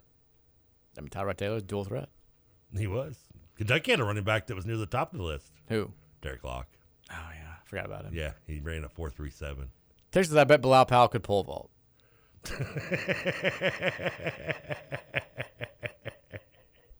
Texas Frank Gore's father time. Yeah, Frank rubber knees Gore. I mean, just I mean, Frank Frank Gore's gonna end up playing with his son. Probably somehow he's gonna like come back because ain't technically he is retired now. I think that's right. Yeah. There's a running a linebacker that ran a faster four. That was just one though. Some kid out of Illinois. Texas says Oh, and Von Miller. Seriously, I don't think these geographic footprints matter like Trevor is saying. That was many years ago. These games are all nationally broadcast. Brand value is more important. Ah, that's what we've been talking about. I think last time it was all about the it was all it was a land grab. This time it's a brand grab. Is what everybody's saying. Yeah, but I think there's still you still want markets. You still because you because just by putting by getting a team, for example, let's say you're going out west and say the Northwest, say you're getting Washington or Oregon, you're still going. You're going to get people up there probably more likely to watch a game in in their conference in the ACC, Louisville and Virginia, because they're in the same conference as Oregon than you would if Oregon wasn't in that conference. Well, Oregon, yeah, that's a I'm just speaking in general of the Pacific North, like California. If you if you bring in Stanford and Cal, like someone out in that area is going to watch Stanford and Cal play, but they may be more enticed to watch, you know, Boston College and Syracuse because they're ACC opponents now, opposed to if they were just in the Pac-12. I think it's a very small number. Uh, it might be, but I still think it. I still think it matters. Seriously, I love Trevor, but I feel like he's not getting that the only reason you add teams is if the value goes up enough to where everyone's slice of the pie is also bigger. Yeah, but those schools that we, we've mentioned that you can bring in do bring revenue. I mean, Cal is maybe not the best team right now, but I think only Stanford is probably the only one, and their their home attendance not- when- sucks. uh, uh, well, I mean, I, I don't know how much we have to, to do after Arizona, Arizona State.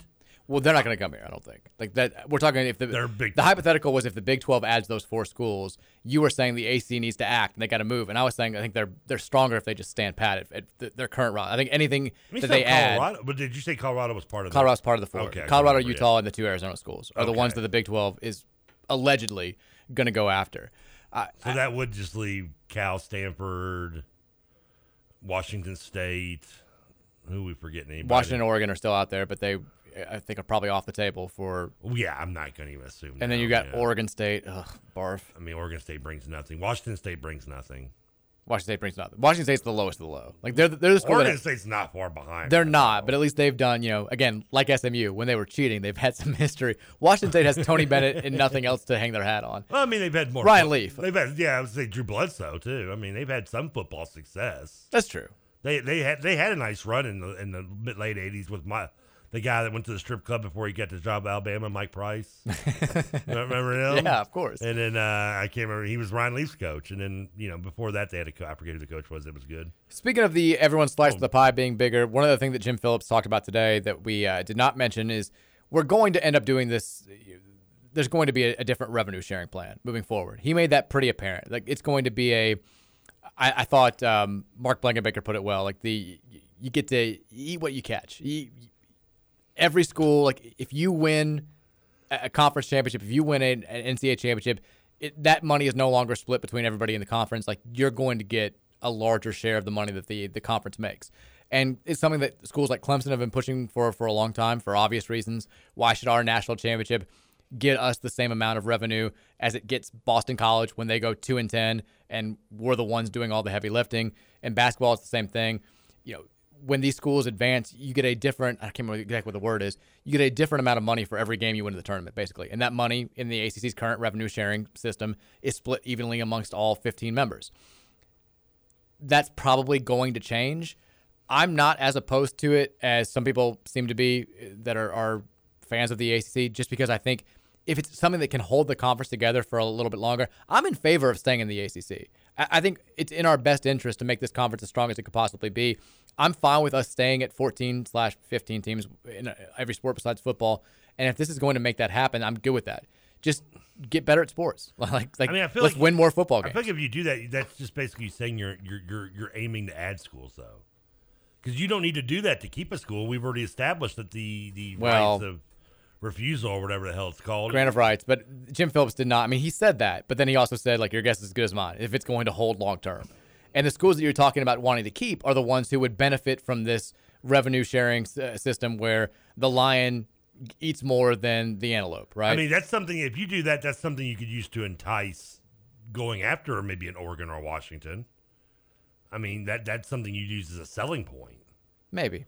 I don't know. I mean, I don't think you should have to need. I mean, again, again, you're right. I mean, he's blowing smoke up our rear end by telling us that this grant of rights is keeping everyone here no matter what. So, Sure. I mean, because if that's true, then you don't need to do this kind of rule change to make somebody like Clemson happy. Because, first of all, I am more of the equal share guy. I'm, I mean, if you're going to be in a conference, if you don't want to share, then go be an independent like Notre Dame at BYU or whatever. She'll come around. She's gonna come around, come around. sometime. Uh, according to, by the way, according to Bill Connelly's stats, you mentioned the, you know, the sack numbers. They take, they take rushing yards away from quarterbacks at the college level. If you look at Bill Connelly's numbers, he charts this out. If you take sack numbers away from uh, Malik Cunningham's rushing totals last year, he rushed for 1,142 yards. So about, he lost about 110 yards on sack yardage last season. So still, That sounds low, doesn't it? I, I kind of was expecting it to be more, to be honest. I guess you know the offensive line was good last year. That's why we're hey UK fans. It's why we have the number twelve offensive line in the country, and you guys are stuck down there at fifty. I remember. I remember hearing an interview with Peyton Manning. He talked about how like his career college numbers rushing was like negative, like eighty two, and like he, he but he was positive in the pros because you don't lose yards for Yeah. So, but he only had, I mean, he had like eighty two yards rushing in the pros. It reminds But me the of- the fact he had negative rushing yards in his career was. I mean, I'm sure he's not the only one as well, but it's just I found the the image because somebody brought it up a few weeks ago. The image that like some joker on ESPN in the middle of a game had. He's like my top five dual threat quarterbacks for this season in college football, and it was like Johnny Manziel and and all these other guys, and it had their stats from last year's, and it was like. 2,000 uh, passing yards, like 1,157 rushing yards, and they had he had Teddy Bridgewater on there, like just total ratio stereotyping, racial stereotyping. It had his passing numbers and his rushing yards was 47 yards and like one touchdown, and it was next to Johnny Manziel and these other guys that had like 100, like 1,150 I, I, re- I yards. rushing. remember that. And I it was just so remember laughing good. and be like, I mean, come on, Like, dude. like why why is he a I dual mean, threat? yeah, huh? you- oh, yeah, Follow up question. You know what's amazing about that is that doesn't stop with him. Something that's always baffled me is when I play Madden, and for some reason Teddy Bridgewater's got like an 83 speed, like 84 acceleration. I'm like, there in no world is that like I will I will I will concede that Blau Powell is Barry Sanders on the 40 yard dash before I concede that Teddy Bridgewater as any dual threat at all. Blau Sanders was very Powell. I mean, Blau Blau Sanders. Blau Sanders. Blau Sanders is his name now. That's his I mean, that's just. I mean, seriously. Uh, let's go to a break. When we come back, uh, we'll take more of your texts. You guys have thoughts on this. Uh, we will also Oh, get by, in. by the way, Peyton Manning, negative 181 yards career rushing in college. Surprised it wasn't more. 153 attempts for a negative 181. I'm surprised it wasn't worse. and 12 touchdowns. How do you have negative 181 yards and 12 touchdowns? Let's go to break. When we come back, we'll take your text on the Thornton text line 502 414 1450. It's the Mike Rutherford Show on a Wednesday here on 1450 and 96.1, The Big X. Another Pleasant Valley Sunday. Charcoal burning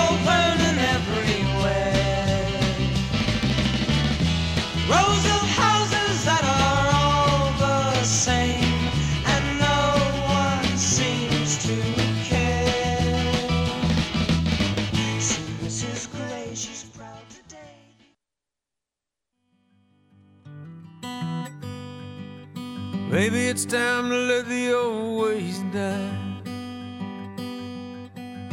Maybe it's time to let the old ways die.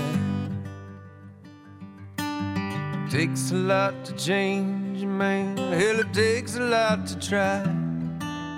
Maybe it's time to let the old ways die. I don't. This this is just a good song, right? Nobody knows what ways for the dead. I mean, The whole soundtrack's great. I, I, I agree. But this song, I don't know. Like, what I, this song the could just been just by any random person, and I would have probably Some been into folks this. just tune. believe in the things they heard and the things they read. Right, I don't have. Nobody knows what awaits for the dead. Did you? uh, Is this on this because you watched the movie again recently? No, I, the, today has just been a random, random day. TK Faves. TK Faves. It's a Wednesday, Wild Card Wednesday. Wild Card Wednesday. TK Uh, Fave Wednesday. wacky, yeah. Uh, and yeah, I just watched the movie the other day, you know, last week again. Like I hadn't seen it before. I think I've asked this. Have you ever watched any of the originals? The first one, yeah, like the the old old one. Oh, the the first, the very the first one's not even a musician; it's a movie star. right. The original Yeah. one I'd seen before. I I'd seen the one from a couple years ago with Bradley Cooper. The fir- I can't remember who's in the first one because the second one is Judy Garland, I haven't seen that one. and the third one is Barbra Streisand. Have not seen that one either. I've seen the Barbra Streisand and Kris Kristofferson one, and I've seen bits and pieces of Judy Garland. I have not seen the original. I've actually got, I think the the, the '70s one, with Chris, that's on my DVR still, I believe. There you go. I just DVR'd it one day, and uh, just yeah, I don't, I just never, I watched it, but I just never deleted. it. I think it was because it was the first day I got my new box, so I, I leave it on there now, just kind of a, like a reminder that this was the day that I got my new box that I'm using right now. There you go. That's nice. Is that kind of Nice little tradition. What did you think of now that you've seen it? Uh, Malik Cunningham's outfit today, I liked it. All red. Yeah, I mean the red suit. I, I like because everybody's he's got uh, Prada shoes on. Everyone's like, "Is this whole outfit Prada? I Prada?" wouldn't even notice. I could. I, I, I wouldn't have noticed either, but like it got pointed out. People are like, my guy's wearing Prada. Everyone's like, is the whole outfit Prada? He's like, no, I picked this up at Men's Wearhouse last week, and the shoes are Prada. I was like, well done. Malik. Can you get Prada at Men's Wearhouse? No, no, no. The the, the suit was just Men's Wearhouse, Oh, okay. and the, the shoes were Prada. um, But it's he looks good. Looks I mean, great. yeah. I guess the first thing that stuck out to me is the the skinny legs pants. Like how they get It's the like, look now. Is that is that the look? I That's mean, the look. It's a look, all right. I mean, not, not my favorite. Look, just because we can't pull it off doesn't mean that it's not a look anymore. What are you talking about? Not pulled off. I was pull. My pants look skinny on my legs, for mo- they weren't. That wasn't by design in my life. Okay, that was just because of size reasons. Uh, I can't. I never. I couldn't see what the tie was though. Was there something significant with the tie? Because it wasn't. It matched the inside of his uh, jacket. I don't. Little floral pattern. He looked good. Is that? Can we? Is that called the Will Smith? Like the, the crazy inside of your, your blazer jacket. Oh no, that's not it. It's been it's the thing that's been happening for a long time. But Will Smith. I mean, but, I mean, Will Smith started doing it in the early '90s. You're talking about before that. Yeah. Remember, he used to when he was at the the the Bel Air he Academy? turned it inside out. Yeah. Yeah, it was all crazy. I'm not a crazy on the inside jacket color. I want like solid. I mean, you don't- you you wear like you've worn a suit one day in your life. I have a suit. I know, but like you, you a suit. Of course, you're not a crazy inside the jacket guy. I'm not crazy inside jacket, but, but like my my my shirts, like my my dress shirt that goes with the suit. I have like multiple. I have like a black, a red, a teal. like I, I look like something like I look like I meet like modern day Miami Vice look going. like I mean, I just I can't wait to see it someday. I pulled it out. I mean, you can go look at the old YouTube videos of uh Sean Zaxby's. I'd wear different color. T- I have like a, I have some different ties. I have like a Star Wars tie. Yeah. I have some. I'm not all like goofy ties, but you know. Let's talk real quickly about Scott Satterfield's comments today because it was fine, but He sounds so enthusiastic. I wanted you had more oomph behind you about the suit. It's the same problem that I had like when he did the the interview with WDRB a few weeks ago. Like I loved the even as somebody who loves Jeff Brohm personally, like I loved his whole like Jeff may have to wait. I plan on staying here a long time. Like, we're gonna start winning, get this thing turned around. But I didn't like he seems overly defensive about the last couple of years, and I wish he would just kind of own it and, and just the, the approach for me, a fan base that wants more. Like, like again, we've had back to back losing seasons for the first time since he who shall not be named was doing it in 2007, uh, 2008, and 2009. We don't mention that name. We don't mention that name. And when he lost, when that guy lost back to back, had losing records in back to back seasons, we kicked his ass out of town, and nobody felt bad for him. So when Scott Satterfield talks about the last two seasons, I would prefer you know, at the end of the day, we just didn't get it done, right? Like, we're going to be better. That's our promise. That's not good enough for the standard here. Instead, he gets asked about the second question that he got from the podium today was about looking at your scoring per quarter last year. U of L was only outscored in the fourth quarter, they won the other three. That seems contradictory to being a six and seven team. And this was his response. We were a very competitive football team within our league last year. Great everybody we played and a lot of those games came down to the very end. We were on the short side of that maybe three or four times within the league, and that leaves a bad taste in your mouth. Fine with that. that we had a lot of success Jordan. throughout the year. I think offensively, we put up some good numbers. Defensively, we were good at times. The games that we did not play well in defensively were the ones that we let slip away right there at the end. I would also say the Ole Miss game and the Kentucky game where you got just curb stomped. Like that that was those also were not great defensive games when they were scoring 52 points on you. so basically, you choked away leads sandwiched between two blowouts by the SEC. Yeah, I mean, that's... I just I, I, get where he's coming from. I understand that it's frust- it's probably frustrating for him to say, look at our numbers the last two years. We should be better than our win loss record indicates. We've done enough offensively. We just haven't made the plays. We were one play here, one play there. It has to be frustrating as a head coach who feels like he's receiving undue criticism. At the same time, oh, you've got to put yourself in the shoes of the people that are funding your paycheck, the fan base that keeps your program going. The fan base doesn't care about a misplay here or there. At a certain point, it, it no longer becomes a valid excuse or a valid explainer. It becomes who you are. You are the coach of a team that just can't make the play it needs to to win football games. And the last two years, you were picked to finish uh, third or what fourth in the ACC overall in a 15-team league in the COVID season. You only won two conference games. Last year, we expected a bounce back because that's all we heard the turnover to the turnovers. That's a it's a weird stat. It's a fluky stat. We're a play away from being a very good football team last year. Now we're going to make those plays. Same exact thing. You go six and seven, you get blown out by your arch rival, you lose to Air Force in a bowl game. In defense, he did the, the offense was corrected in, in that way. It was the offense was fine, but they also like the offense had plenty of opportunities to put those games away. You know, get one yard against Clemson, get one first down against Virginia. Those are two more wins, and people are much less dissatisfied with an eight and four regular season than they are with a six and six campaign. I mean, I, I don't. This is kind of like maybe I wish I had gone. Did he take questions from people? Yeah, because this is where we should have gone to Charlotte. Maybe might, what, what, I just read was the question. Because yeah. we might have been like the the only ones that could have like really stayed on him. Like, because I would have been like, Coach, hey, what up, Sats? Would it be Scott? Would it would it would it be Sats? Beat Syracuse. hey, yeah, two part question. First things first. First things first. Beat Syracuse. Second, I just want you to know this isn't personal, buddy. In fact, I, I have I've defended you despite my rallying of bring Brohm home as you as an offensive coach. I've defended you last year. I defended you the year before when we we have been bad at four and seven. But what we're not angry at you, Scott, and for your coaching ability as much as we are at your ability to hang on to a guy who knows absolutely jack nothing about coaching defense and who's been just god awful for three years now and has shown flashes at best when he plays Syracuse. But outside of that, and Duke, I'm sorry, no offense, but outside that has been just nothing but poop in the bed. So that's my question: is give me, tell me why? What has he done to convince you that he should still be the job here? What has he done to convince you that you can convince us that we shouldn't be running him out on a rail? So I would have right stopped listening to you about 45 seconds ago. Well, that was a long question. He's gonna he's gonna listen. I'm gonna mute his mic until he until he has a chance. You don't have that ability. they're, gonna, they're gonna carry me out. You there. don't have the steady hand or to pull off a procedure like that. So hot. I'm sure he's gonna interrupt me at some point, and he. Sh- I hope he would, as long as he answers the question. I don't think it's a hard. I mean, did someone not ask him about Bryan Brown? Bryan Brown? He, I mean, he brought up Brown himself by saying he thought the defense played well at times last year. Yeah, against Syracuse and Duke. Yeah, I mean, that's great. Can we play them six times next year? I can't because a lot of the times the, the hard questions in these situations don't come when he's at the podium because they do sort of filter out a little bit. I will give them ACC media credit. I know we didn't play it here or really talk about it all that much after Jim Phillips' initial statement, but there were some hard questions that were sent to Jim Phillips.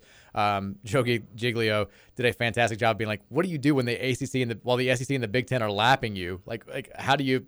You know, kind of rationalize and the the uh, the woman who's I can't remember her name from um, the new writer for the Courier Journal was is sitting in front of Joe, and she makes this face like where she's like rolling, like she's like, like whoa, it makes not knowing that she's on TV and it got captured. um, yeah, Great question, though. I'd like to know what was his answer. I did. I didn't hear it. I just heard the question because the, the Oh. clip went out there because uh, the the the clip of um, oh god, I, I feel so bad for forgetting her name. Um, Alexis uh, Cubit, Cubit from uh, she's the new Courier Journal writer. It kind of went viral, like her reaction did, but I didn't actually hear his response. I would. I'd kind of. I'd like to know what it was, honestly. Yeah. But as far as Satterfield's concerned, he got mostly softballs during his time at the podium. But a lot of times the hard questions don't come until these breakout sessions where he does, you know, little one on ones with radio stations or news outlets. And I would hope That that a great somebody. reaction, by the way. I just saw that on your Twitter. Yeah, it's fantastic. Yeah. I would hope that somebody would have asked him specifically about Brown and saying, you know, he came here with a lot of hype. There was a lot of buzz behind his name. It's understandable why you wouldn't have been a great defense in year one, given the way the numbers were in 2018. But year three, it doesn't it doesn't seem like ago. a gigantic improvement has been made. What like, I I would like to ask, I would just I'd put it a little bit more succinctly than your I don't know five thousand word question there. I would just say like what I don't know. How could you instill confidence in a, the fan base that maybe is lacking confidence in Bryan Brown? Like, what would you tell a fan base that's worried about the defensive coordinator not showing improvement through the first three years, right? And yeah, I mean, how would he answer that? That's a legit. I mean, I'm sure he'd give me a spin answer. Of course. He'd tell me they've improved. what many days are for. We've shown flashes. We've shown that we we've shown you know blimps of, of, of greatness. Again, against teams that you should be shutting out and beating, like Syracuse and Duke. But when it comes to games that matter, they have. I mean, the games he pointed out in terms of the ones we let quote unquote slip between our fingers or whatever he said, those are all games on the defense. I mean, you can you can blame the offense to a degree in the Virginia game, maybe, but I mean, the Wake Forest game. I mean, but no, that was the defense. The defense cost the when you're scoring thirty something points and you're what zero and three in those games or whatever, one in one in four in games. That's no, that's not good. Right. That's that's that's good if you want to be a nothing college football program. But I like to think Louisville is trying to be something better than that. Because if they're if they're not going to, then we might as well just bring Ron Cooper back. Easy, easy, easy, big fella. And I like, listen, I'm trying to be nice to you, Sad. I am because I like you. You've been recruiting. I've been, I defended you offensively. I will defend, and I'll defend this offense. But what I can't defend is the fact that you're keeping on a defensive coordinator that just sucks at his job. You've made your thoughts known. We get it. I'm with you. Like, like there's no reason. Oh, Bryan Brown's not coming on this show. Well, other no. than to cuss me out. He's not, unless we have like the number three defense in America through the first six games. Then we'll invite him on. Oh, he we- won't invite. We He'll can show up in apologize. studio like Brandon Bender. Like, where's that fat dude Trevor says I'm stuck at my job? The other, like the rest of Satterfield's uh, comments, bastard. the questions are pretty straightforward. Like man, the, the questions are the questions. Like the improvements at Cardinal Stadium for the fan experience. I was like, ah, you know, like I, I guess you have to. You don't have to. Who asked that question? I don't know. I, I, I mean, I just. They should be fined. Um, easy. Sorry. The he got asked about the new scheduling model. He's in favor of it. He got asked about Lance Taylor, and I saw there was some debate on, on Twitter. Back there was a little bit of back and forth as far as like Lance Taylor's calling the plays this year. Satterfield seemed to imply that Satterfield's calling the plays this year. Like in no uncertain terms, he said it. I think U of L has said it. Scott Satterfield will still be calling the plays this year. Lance Taylor's been brought on as co-offensive coordinator. Consultant, yeah. Yeah, I mean, Sat's not going to stop calling the plays, which is I'm fine with that. Like I know that we had, I, I certainly did have some issue with the play calling getting a, little, getting a little bit predictable at times last year, but by and large, the offense has not been the problem. The offense has been good since he got here. Yes, I agree. Even even even in, in 2020, a year in four and seven, I thought Offense was fine. I thought the play. I was I was content with the play calling. I thought the execution was. I mean, we threw the stat out there yeah. yesterday. We're the only program in America that has averaged six and a half yards per play on offense the last two years, and somehow is still at a, a losing overall record I mean, in, I, in those I two think last year you saw the execution was better by again Malik more than anything, and you saw that's why the offense improved. We've got, uh, I tell you what, let's go ahead and throw it to break because this is a logical stopping point. We have a juicy, juicy Malik Cunningham quote to talk about. He's taking shots at Clemson. We got to talk about this. Thank you. Finally, Somebody, somebody, is. does. Somebody's doing it. We're going to talk about Malik Cunningham making Clemson fans very, very mad, which is not hard to do, but he did it effectively today. We also have our DJ Wagner update of the day, which is not a it's not a nothing update. Like it, it's not one of these DJ Wagner updates we just do because we do it every day. This is a this is good news for Louisville on the DJ Wagner front, which is we haven't had that in an update soon. Good news. I will do that. Good news. We'll- DJ Wagner. DJ We'll take we'll take your text at 502-414-1450. I will do all of that in hour number three. Before we throw it to break, though, reminding you about our friends over at Aire Serv, the EMTs for your HVAC, the home team. You know Aire Serv, you love Aire Serv. You love them because they're here to fix your uh, air conditioning problems, your heating problems, 24/7. Something happens at 4 a.m. and you all of a sudden you have a red hot home, which would be the case tonight. My God, uh, it's going to get up to 105 degrees today. It That's tur- 120 in my car. 120 in your car. I think it's going to be like 98. It's going to feel like it's 105 today. If you have small children or you just don't want to be uncomfortable and it gets very hot in your house because your AC breaks, hit up Aire Serv at any time of the day and they'll be out to fix your uh, to fix your problems. Make sure you're satisfied. aireserv.com slash Louisville is the website. A-I-R-E-S-E-R-V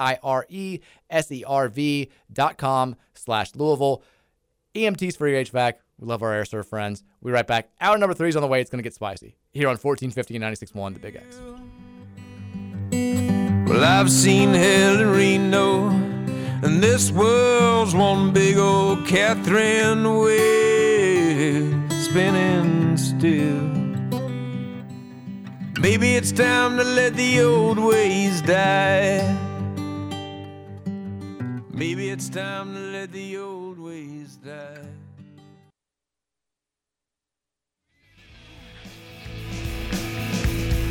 Hard to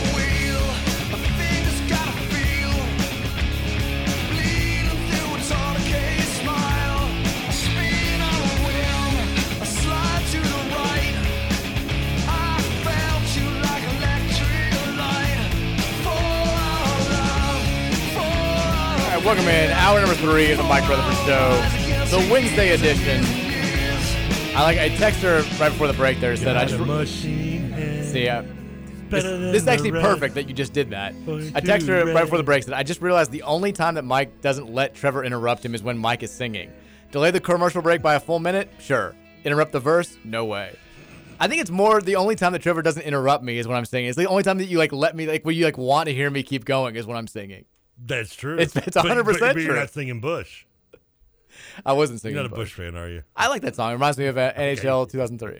Does it? Yeah. I saw Bush in concert. You just got me to say I like Bush. Yeah. That's what he just said. Well done. Congrats. Mission accomplished at 504. Well done. Uh, 502 414 1450 is the Thornton text line. We'll take some more text here in a bit. But we've got, it's going to be a fun hour because we've got a couple of quotes that, a couple of items that I think are going to excite and energize the Louisville fan base here. We mentioned the the Mikel Jones, Michael Jones, whatever his name is from Syracuse, referring to Malik Cunningham as not a challenge. That got everybody fired up. Now we're all posting the stats, and even UK fans are now jumping in because like I was like I had to put it out there. I'm like this guy says that Malik Cunningham is not a challenge. Malik has had 13 total touchdowns in three games. We outscored them 127 to 27 in those games, and now all these UK fans are like. Well, what about UK outscoring Louisville 153 to 44? in I the mean, last if DeAndre Square came out and said it, I'd be like, yeah. That's what we. That's what I just. I, I was like, if Yasir Abdullah comes out, is like Will Levis is not a challenge. UK is not a challenge. Then yeah, we'll criticize. It's a dumb thing to say when they've beaten your ass the last three years. But that's not happening. I'm not just going to randomly throw out numbers if they don't need to be thrown out. This is in reference to a direct quote being made by a Syracuse player. But we have a quote from Malik Cunningham now that has done what the what the Mikel Jones quote did for us. This Malik Cunningham quote has done for the Clemson fan base today. So Malik was asked, and we were, we were talking about the game in the last hour. U of L, famously, at least around here, 0 7 against Clemson, but has been very close to winning four of those games. uh, Each time, like a play away. It's not like we talk about Wagner and Trinity. Well, I'm, I mean, it's it's a literal thing. We've been a play away from winning four of those games. James Quick gets caught from behind year one. James Quick runs out of bounds year three. two. we had a, a hail mary throw in the end zone to potentially win the game in year two. And then last year we've got four downs to score from basically the goal line, and we don't punch it in. So Malik Cunningham was asked about that game, and he said, "quote We had no timeouts, so we had to signal." He also said, "I think about this loss; it haunts me every single day." But he said, "We had no timeouts, so we had to signal." And if you know, Clemson steal signals. When we see them again, Really? When we see them again, it's going to be a different outcome. So I mean, they don't. They don't not only do they, they put fingers in bums and huddles, Steal signals. they still. I mean, that's just. I mean, he's basically calling them cheaters.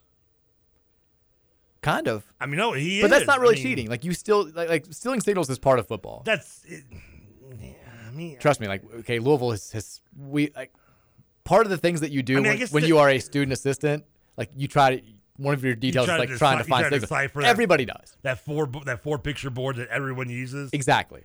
Well, Like- nowadays it's a little bit different. Back in the day, when I had friends who were were you know student assistants, as a, as it is now, with the, everybody having the different pictures and stuff. But you try, you do try to steal signals. It's like trying to steal signals in baseball. I mean, I you don't cheat. To like, it- it's a weird. It's why the whole WikiLeaks thing always bothered me. That look, Louisville got painted as this arch villain. If somebody's giving you their plays. Of course you're going to take them. Like everybody, and we weren't the only school that took them. Multiple other schools did. I mean, I'm not sure he's the first. I doubt he's the first, but he's the first I remember when Andy Reid came to the Eagles '98 and would cover up his mouth before he called every play. Yeah, I mean, was- baseball he- pitchers always do that thing when they talk to his lips. catchers. Yeah, He wanted to read. He didn't want to read in his lips. Which, by the way, baseball. I want to get into last night's All-Star game a little bit too. But we can't. We squeeze that in Do here. you? Yeah. Well, I want to ask you if you watched it, but, I don't want to derail. I saw every run that was scored. I want. I don't want to derail real quick. I want to stay on Malik first. Yeah, this is a good. This, topic. this is a juicy story. Uh, I mean, yeah, I mean, yeah, I get it. Everyone tries to do it, but I mean, still, it's it still looked as somewhat.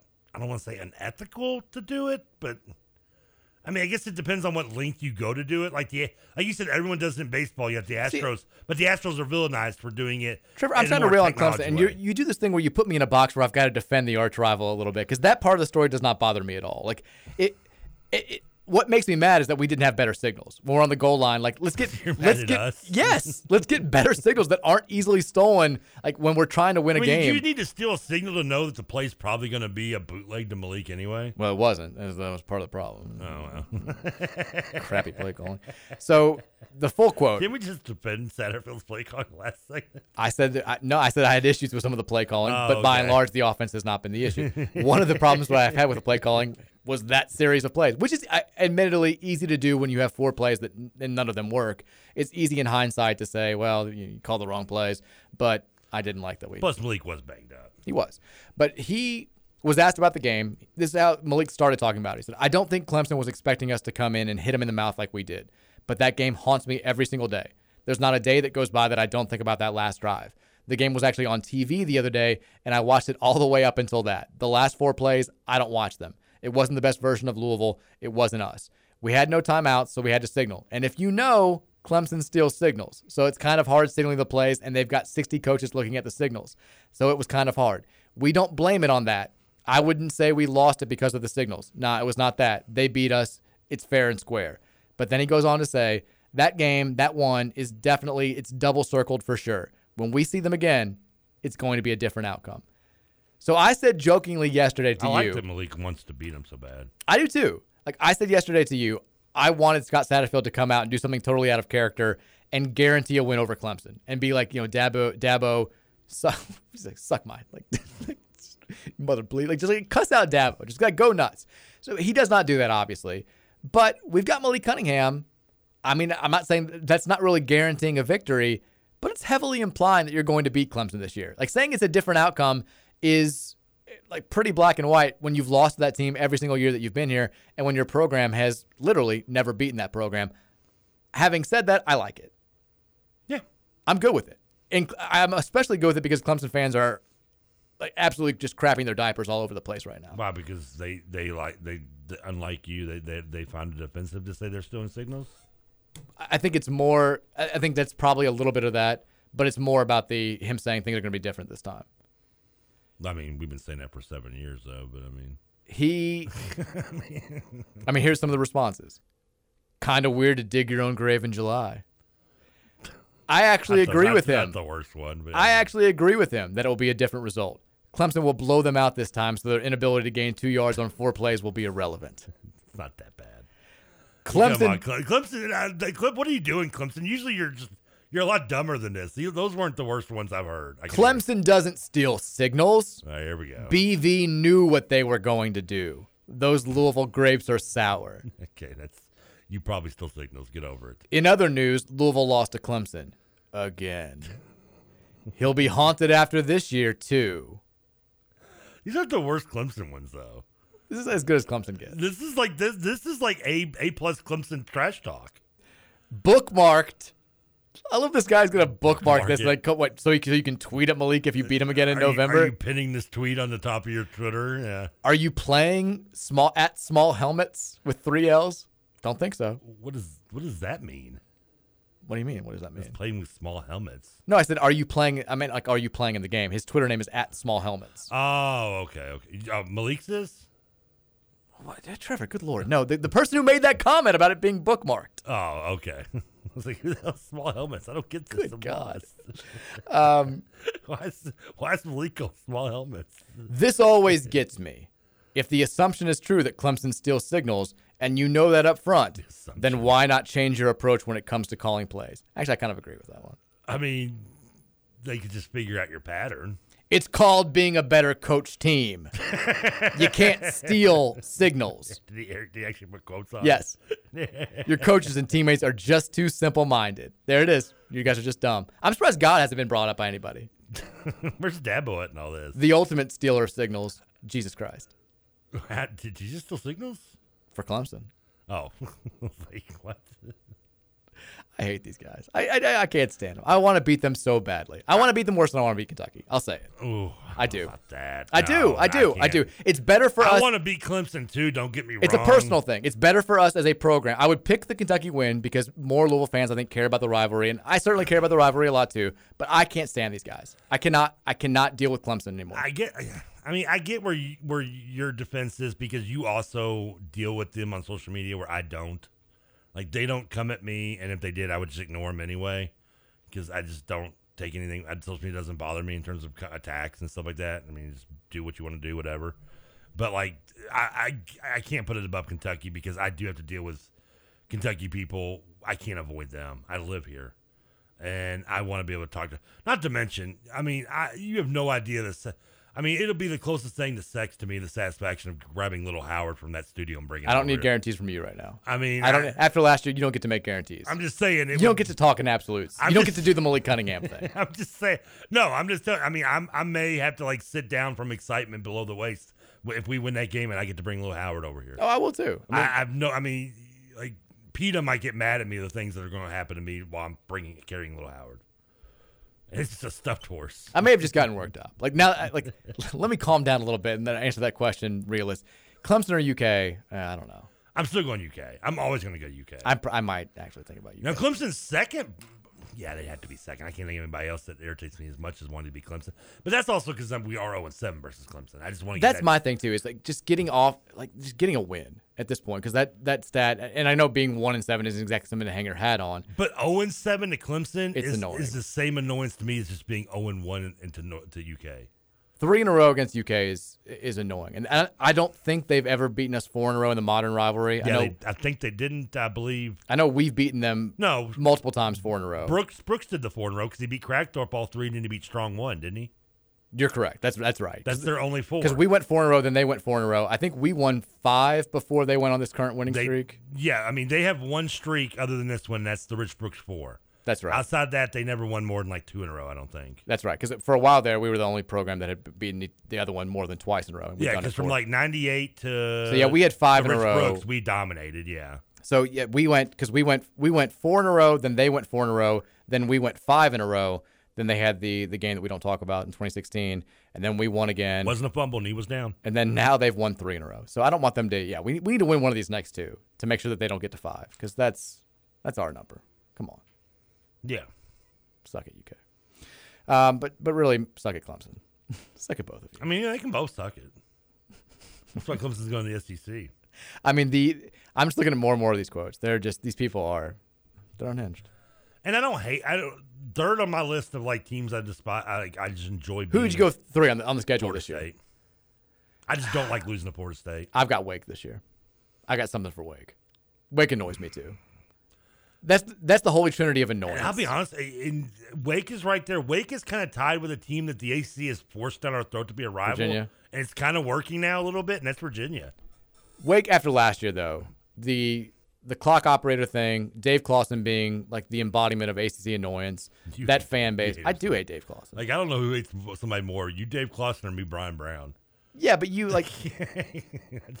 yeah, but you would like Bryan Brown if you thought he was better at his job. It's not a personal thing. I don't like. Dave right, Clawson because I think he's a just kind of a turd. I personally, and Bryan Brown's, I'm sure he's a nice guy. He's a great guy. I'm, I'll go out and buy lunch. I'll buy him lunch. Yeah. Hopefully in another town where he's going to work at. Um, all right, let's take some text here, and then we have we'll have the DJ Wagner update of the day coming up in We are letting segment them after text today. It was just, are they No, we're not. We just haven't been reading them. You're just behind on them. There was I came on the text line last night after the show, and there was like six texts you didn't even look I- at. We have a lot. We get a lot. We have 29 unread texts currently at the moment. Well, let's we got here five sixteen. Get it moving. Come on. Texture says, "Bleep Dabo, Clemson is done as a program." Agreed. Well put. The, That the need- era of dominance is over. That needed to be read. Also, Definitely. I don't know if we've we. Ha- I want to talk more about this, but we haven't mentioned that uh, little uh, Uiagalelei maybe leaning card. Ungo- Five star edge. DJ's little brother. Yeah. Coming for a visit with Pierce Clarkson and friends What's his later this name? month. Uh, Matayo. Oh, I was like maybe PJ maybe or something. It, would- it makes sense. I mean, well, DJ's probably the J stands for junior, right? Uh, I don't know. I don't either. David John. Oh, so it's not even a junior. Okay, so he could have been. He could be a PJ, like a Paul John. Yeah, Matayo Uiagalelei, five star edge from St. John Bosco. Uh, he's the ranked as the 25th over. he- I take it back. He's the number eight overall player in the class of 2023, according to 24 7 Sports. Of course, he'll sign with us, and on three will drop him like the fiftieth. We don't talk about on three. This is 24 7 Sports. That's on three. I mean, no one even talks about on three way. They're like the third. KSR is just running the whole thing. They're like- we got Nick Roush uh, dictating recruiting rankings over there. On three and like recruiting is like what ACC is in conferences. You know what's It's interesting? Third tier by far and by a mile. What's interesting about Uiagalelei, because his dad, you know, his dad made the glowing endorsement about Louisville and saying they're Mm-hmm. doing things right and kind of implying that he's not thrilled with Clemson. Like when people talk about his list of schools, I don't know if he's put out an official list, the, the younger Uiagalelei, Clemson's like apparently not going to get him. Like he's not, they're not near his top. Like he says, everybody says Ohio State, Oregon, USC, and Alabama. And Clemson is like not in the running. So again, USC could be dangerous. They worry me because if they. but the a- bigger point, Dabo's done. I know. Oh yeah. They're going to be good. They're just, you know, the, the era of dominance is over. Like, we're going to see Lincoln Riley, see what he's made of. He he has a 11, 12. If he has a blowout year with USC this year, it's going to be very interesting. Text, it's- we're just getting a whole lot of bleep Clemson stuff, which I agree with. Does Like- it actually say bleep or do they? no, no, it's, it's words that I can't use. Okay. Well, Like I'm, for- just, I'm just curious if someone actually bothers texting in the bleep or like.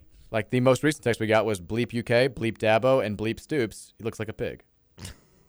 Does kind of. He does look a little, little, little swinish. Texture says "Uh, Malik saying that makes me worry about his leadership abilities. It's a dumb thing to say unless he beats them. I don't think it's a dumb. No. If I it was like a straight outright, like we're gonna beat those dudes, and I guarantee it, like I'd be like, okay, maybe tone it down a little bit. But you know, he's just saying funny though.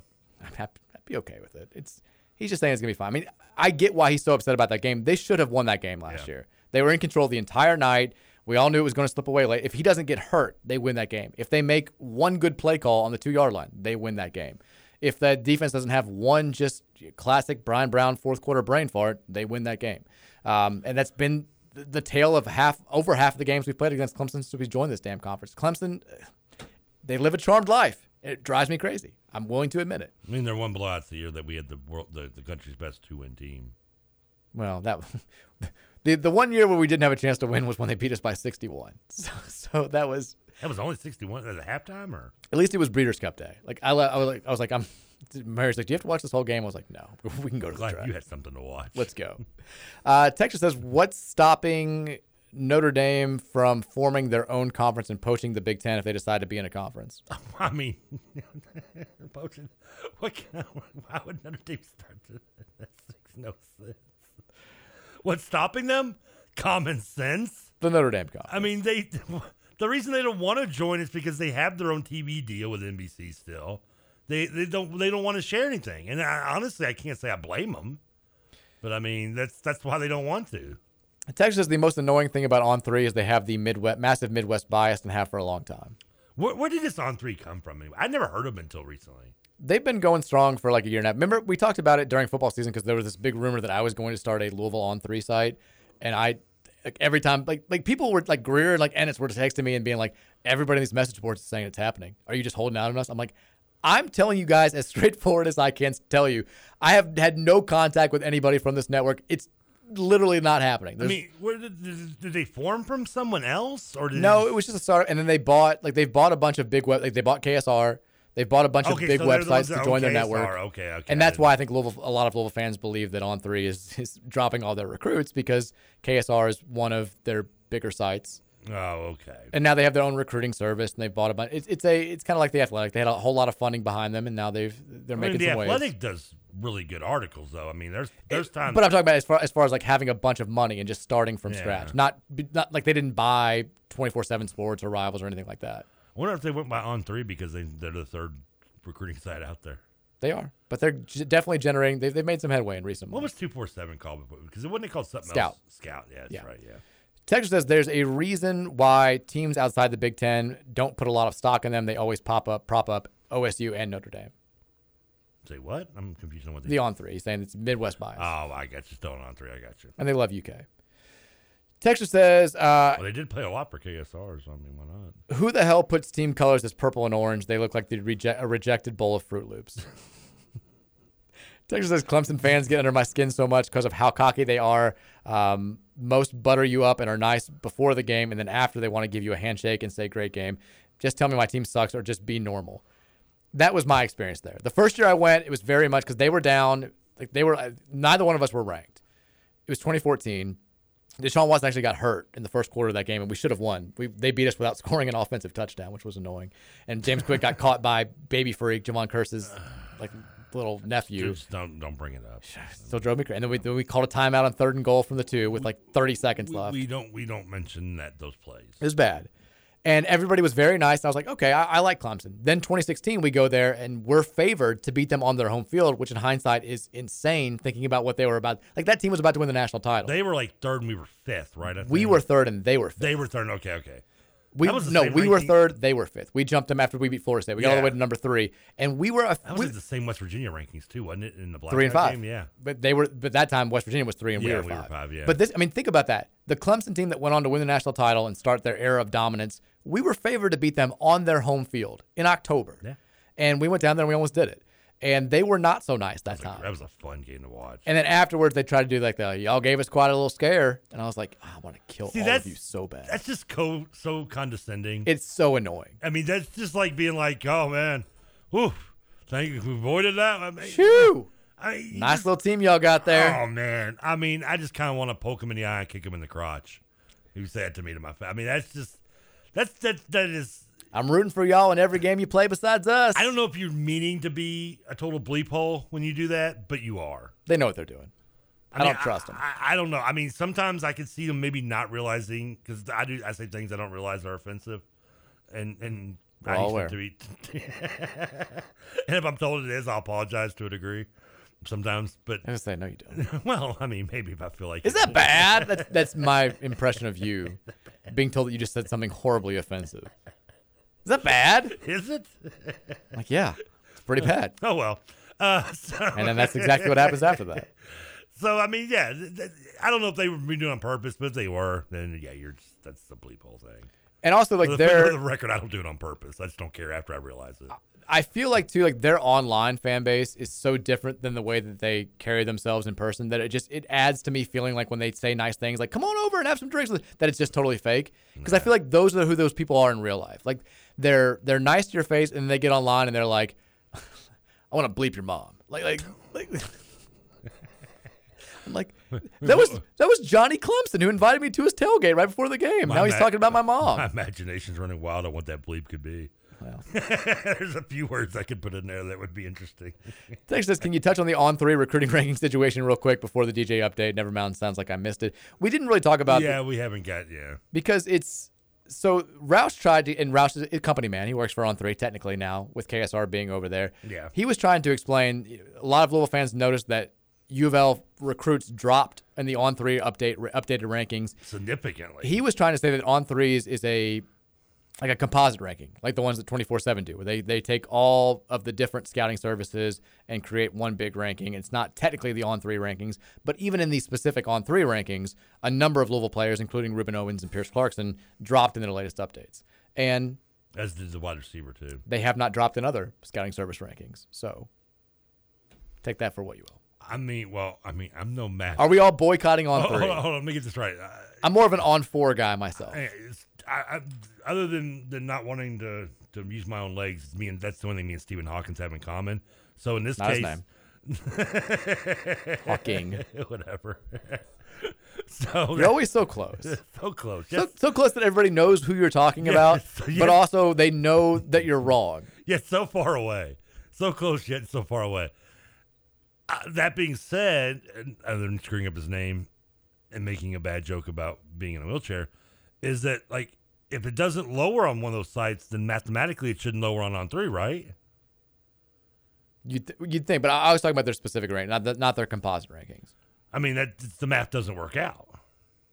Well, yeah, but again, on three's rankings are just their own. Uh, they they have two different rankings, like twenty four seven Sports. Okay, so what they're saying is they they can In their own rankings that they make themselves, they also dropped multiple Louisville recruits. Okay, which would make the average drop as well. Of course, yeah, for So sure. did- did- all right. Texas says Dabo has major cheap suit, cheap suit Baptist tent revival televangelist scumbag whose tax exempt church just got put under an IRS investigation. Uh, energy.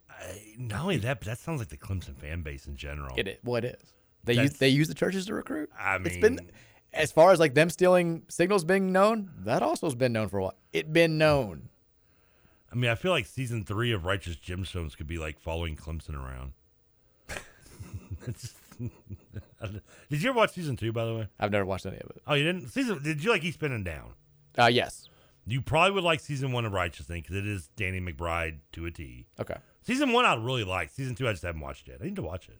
Texas, I've talked with some players, and this, who knows if this is accurate. They aren't happy with B Brown's play calling. They like him, but not the play calling.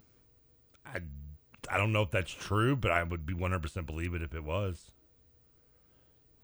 I know we had I mean, I'm sure there are certain players who have been frustrated with the play calling. because who was it? We had one player. I don't, remember if it was Greedy Vance or some one of the other cornerbacks who left, but they had some critical things to say about like it's just uh, their new home. Like you have to have trust in your position coach and all this stuff. And it was, it, you know, Bryan Brown was their position coach technically was, yeah, because he does DC secondary and DB, yeah. So I can see that being an accurate quote, but you hope it's not because if you don't like part of the reason why I think our I know our defenses fell apart in 2017 and 2018. One, they had incompetent people calling their plays, but the defensive players knew like they had no faith in Peter Sirmon. Like I had heard that going into the season, and when you don't have faith in the guy who's you know in charge of you, you're not going to play with complete confidence. Like you have to always have that doubt in the back of your mind. So I hope that that's not accurate. Well, if that's the case, then you need to make a change, whether it's player or personnel.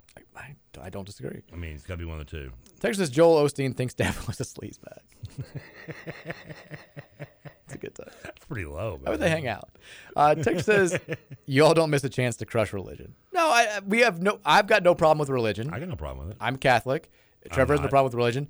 I don't like using God in sports. God doesn't care about Clemson football. I feel very justified in saying that. And these people all act like he does. You don't know that. He could be a. Like I could see Clemson. I could see God up there holding a, a Clemson pennant, maybe. if I, God willing, make it to heaven, and God tells me, you know what, you were wrong all those years. Dabo was my boy. I single-handedly lifted them to all those wins between 2016 and 2022. Wasn't there a family? I will guy- send my ghost down here and find a way to apologize to, to everybody who thought I was saying the wrong thing when I indicated that God doesn't care about football. Wasn't there a Family Guy where they, they like tried to find God because they got mad because the because Patriots weren't good. Patriots were Yeah. yeah. That was an episode. Uh, I don't I didn't Not a really great watch- one. I have a feeling if if we ever find out who's God's favorite team, I think it's BYU. Just just for like for comical reasons. I don't think that's accurate. He's just like ah, I love, he's like look at the Mormons. They're a bunch of goofy bastards anyway. Let's root for the team. If the Mormons were right, then I've got a lot more questions. That was a, that's a South Park, isn't it? Where they go to heaven. They're like, Well, it's also a musical. They ended up doing Book of Mormon. no, but is- what what was the show where they get like they go Right, to heaven? He's South like Park. Mormons. That was the right answer. And right? Like, ah. And they did. They explained Mormonism, and Yeah. which is eerily accurate. Um, Texas Dum, Brown. dum, dum, dum, dum, dum. Brown isn't the only defensive coordinator we have. Is McGriff safe if the defense sucks early? It's a fair point. Like Bryan Brown has never been the the full time defensive coordinator, the only full time defensive coordinator. You know, it was Cort Dennison. I think last year was the co defensive Who's calling coordinator. the plays? But we know Brown is the guy in charge. It's like it's like blaming Lance Taylor if the offense sucks this year.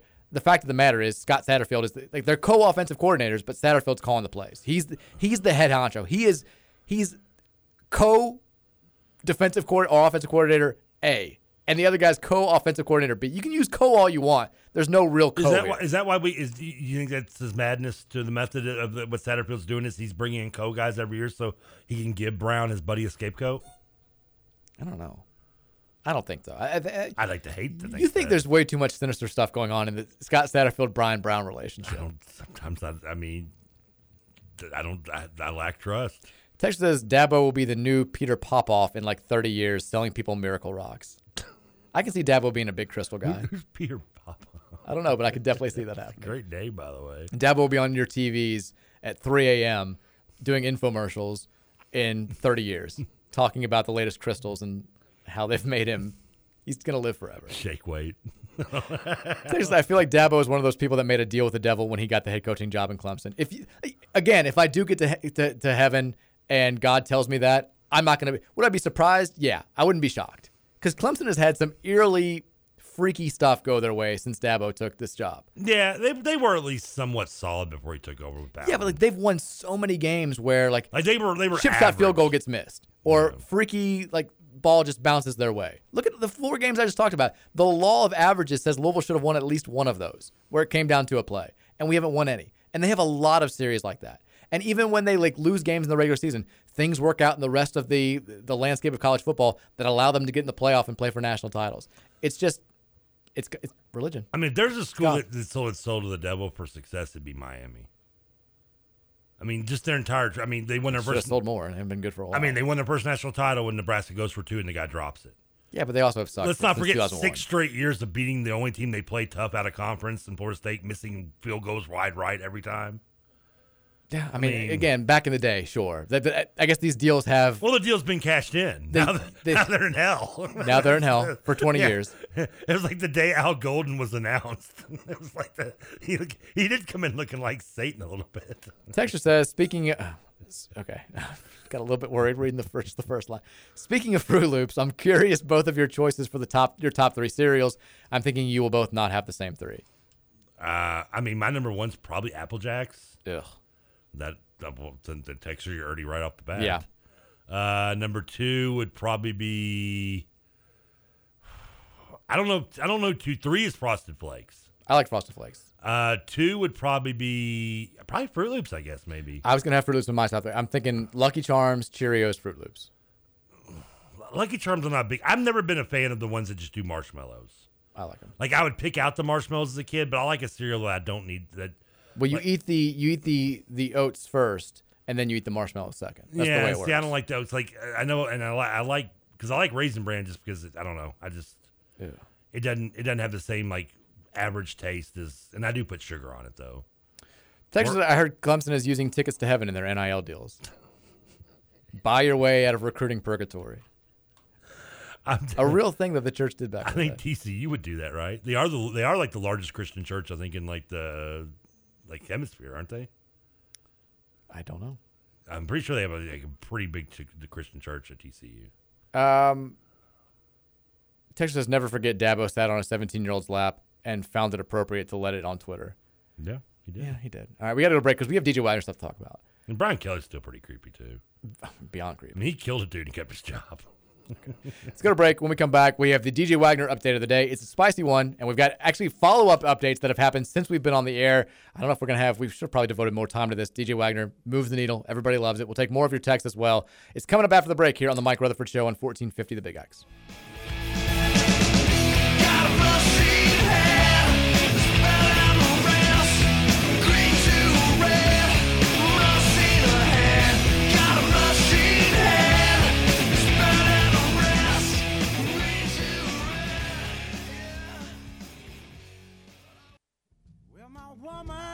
She showed up with your number on her hand. Well, I thought that I might call you up so we could deal with this man to man. You better tell me the truth, sir.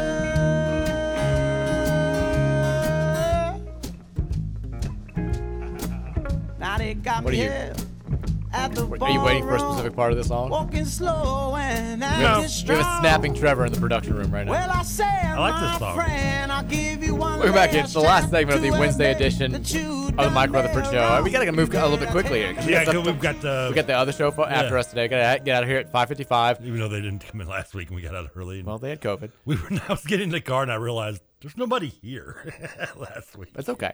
We have uh, a lot to get to in these 15 minutes. We got to start with what you know. We got to start with. Play the damn song. DJ Wagner, DJ Wagner, DJ Wagner, DJ Wagner. DJ Wagner, DJ Wagner. Where is DJ going to go to Squagner? DJ Wagner, DJ Wagner, DJ Wagner. It seems reports from the last three weeks may have been inaccurate. DJ Wagner, DJ Wagner, Wagner, DJ DJ Wagner, Wagner, DJ Wagner. He talked today for the first time in a Wagner. DJ Wagner, DJ Wagner, DJ Wagner. Finally, one of these seems good for U of L. DJ Wagner, DJ Wagner, DJ Wagner. DJ Wagner up the day. It's that time, everybody's favorite part of the show. Just still leave this like quietly in the background though a little bit. Okay, that's fine. So, the last several times we've had DJ Wagner updates of the day, they haven't been great for Louisville. No. Basically, the last three weeks or so, ever since the reports came out that something had changed when Wagner went to Spain and John Calipari went there. Uh, Kenny Payne didn't go there. U of fans drew their own conclusions about that, saying you know, maybe he should have gone to Spain. What did Calipari do? Is he just buying all the paella in the world? Is he taking them to, to Barcelona soccer games? What the hell's going on over there? But all the predictions by the national writers started changing. Everybody started saying Wagner to UK now. Uh, the predictions on the Crystal Ball website started flipping. Travis Branham himself walked his own prediction back and said this is looking more like a 50 50 type deal. And I, I it, it kind of became this foregone conclusion that Wagner was now a Kentucky lean and was eventually going to commit to UK. Then we had multiple reports. I think probably the most notable from uh, Jamie Shaw of the previously bashed on three here on the the show. Uh, he said it was with 95% certainty he was changing his pick of Wagner to Louisville to Wagner to Kentucky, and that he could commit as soon as next week at the Peach Jam. Well, we now have Wagner himself talking to Travis Branham of 24 7 Sports. And the exact quote that came out, uh, Branham starts his article by saying this Disregard anything you may have heard that didn't come from DJ Wagner in the last three weeks, which is a little bit interesting considering one of the big pieces of, of evidence that dropped was Branham himself coming out and saying it doesn't seem like he's a Louisville lean anymore. UK's got the momentum. And I, it's like 50 50. Like that was like that started this whole deal. Did he just Branham third person drop by the way? What? Did he, did No, no, no. That wasn't a quote. That was Oh, Branham okay. starting his story. that kind of ruined it for me. I was No, you were looking at your phone. You weren't listening. I was well, I was getting excited too. Well, No. I was somebody was asking me about the Cardinal Insider, which we won't have today. No Cardinal Insider today. Ask Trevor about it. Um, Wagner was asked straight up about Peach Jam, which his uh, his New Jersey Scholars team is currently competing in. Are you going to commit this week at Peach Jam? It's been the big rumor. He said, "quote No, I'm not committing any time this week. I'm taking it one day at a time and taking my time with it. I know I am definitely not committing this week for sure. So that's off the table.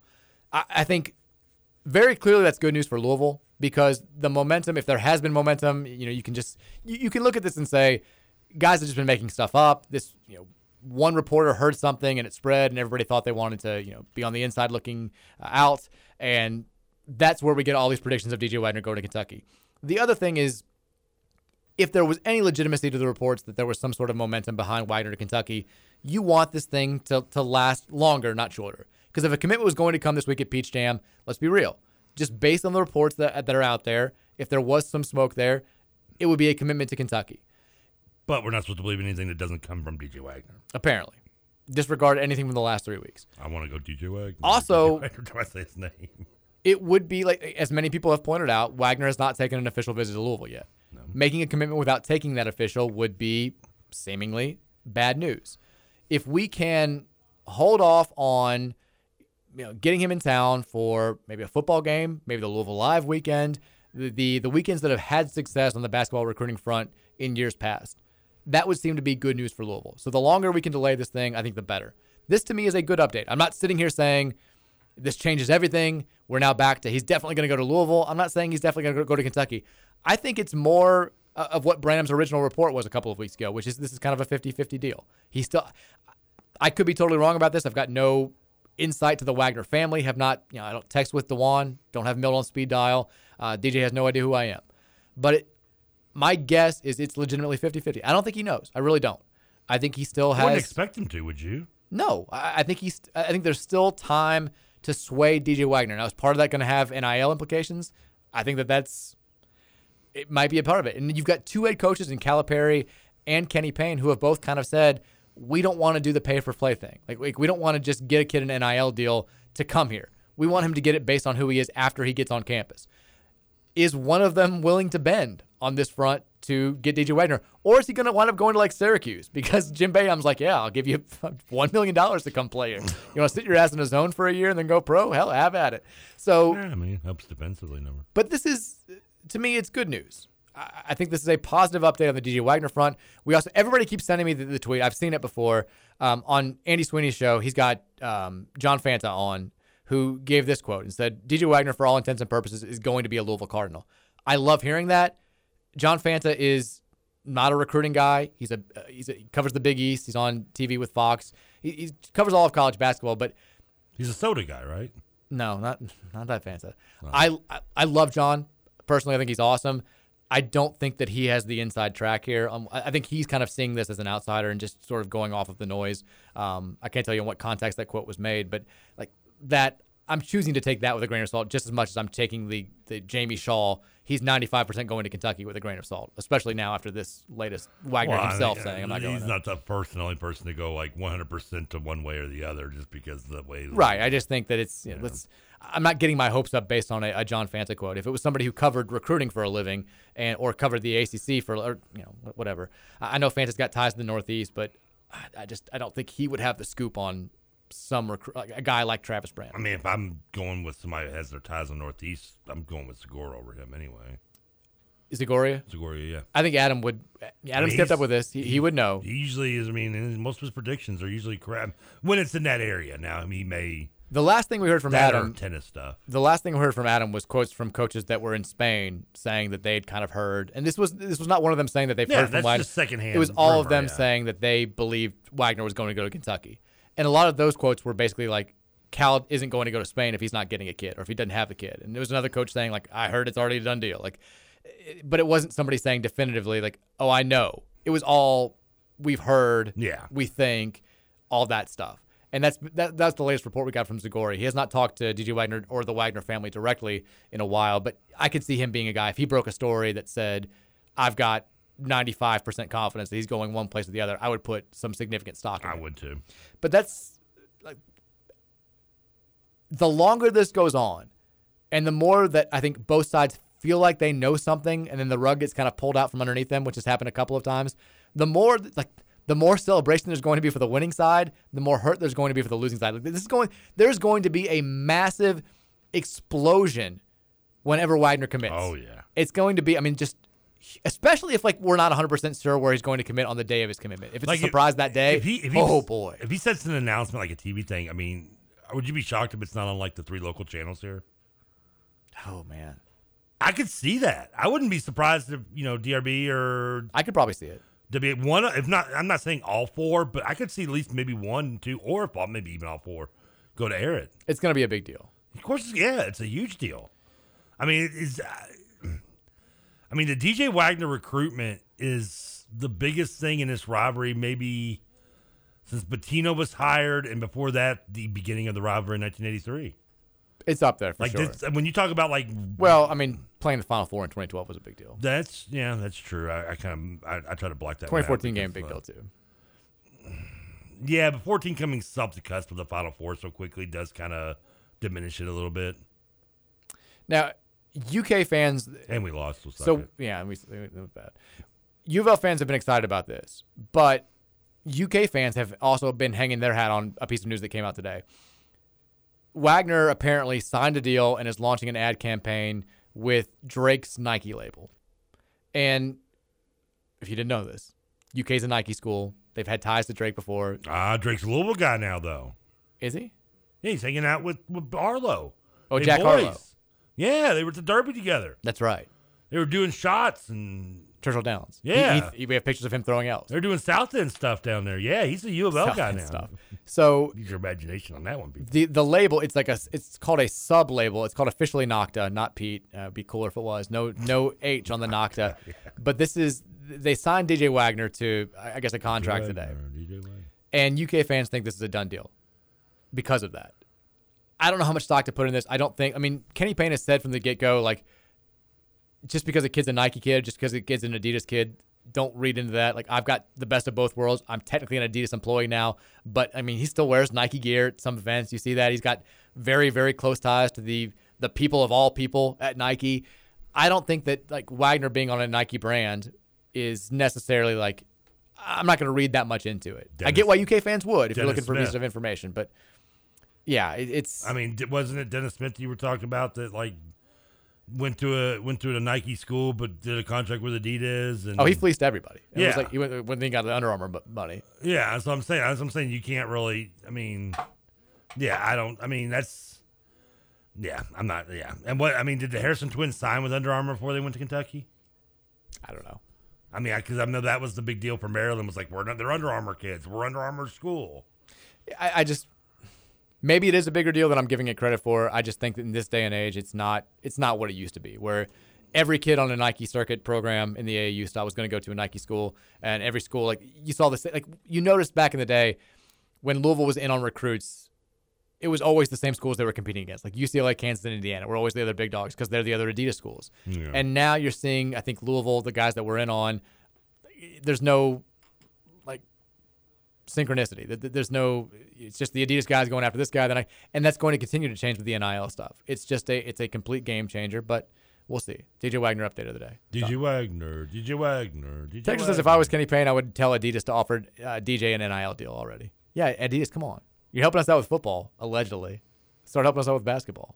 Um, I mean, if you don't, Kenny Payne doesn't do it, but can't one of the assistants like you know be like, hey, slip a check? You'd think. I can't remember a recruitment this deep where both sides have been so confident. Like I, I think most Louisville fans still believe they're going to get DJ Wagner. I think that that's where we are. I could be wrong about that. Most Kentucky fans definitely think they're going to get DJ Wagner now, and there's still a lot of bleep talking. It's like it feels like we're going into a game where there's a even point spread. It feels like going into last year's football game, which I hope the result isn't like last year's football game. But both sides feel confident, and neither side's really relenting, despite there being evidence to support both cases. It's just more times than not when we've gotten this close to a, a kid committing, and you assume he's going to commit and sign at the early signing period in December, we feel like we have a hard lean one way or the other, right? Like when UK got involved with Marquis Teague at the last second, it was we, like, we knew like it was done. Like there wasn't really any debate. Like he was going to go there. Same with Trey Lyles. But this time, I don't know. Like we've been talking about this now for three months or so, and it still feels like a complete toss up. And both sides still feel really confident. It's again, it's all leading Maybe towards an explosive reaction. The blind nerd and maybe I didn't think I I held on. I think to to Teague a little bit at the beginning. Oh, I knew he was gone. It was bad. Like Lyles, I don't think I did, but I don't think I really cared as much about Lyles. But like Teague bothered me. Lyles bothered, I think, the brass at U of L because they felt like his, like I, all I remember is he had come off his visit. And this is the first time like I ever had a conversation with Tom Jurich, and Jurich was like, "I talked with Rick, like we talked with Trey Lyles, like he, I was at his visit. It went as well as it could possibly go. Like his dad said nothing but glowing things. He's like, I, he's like."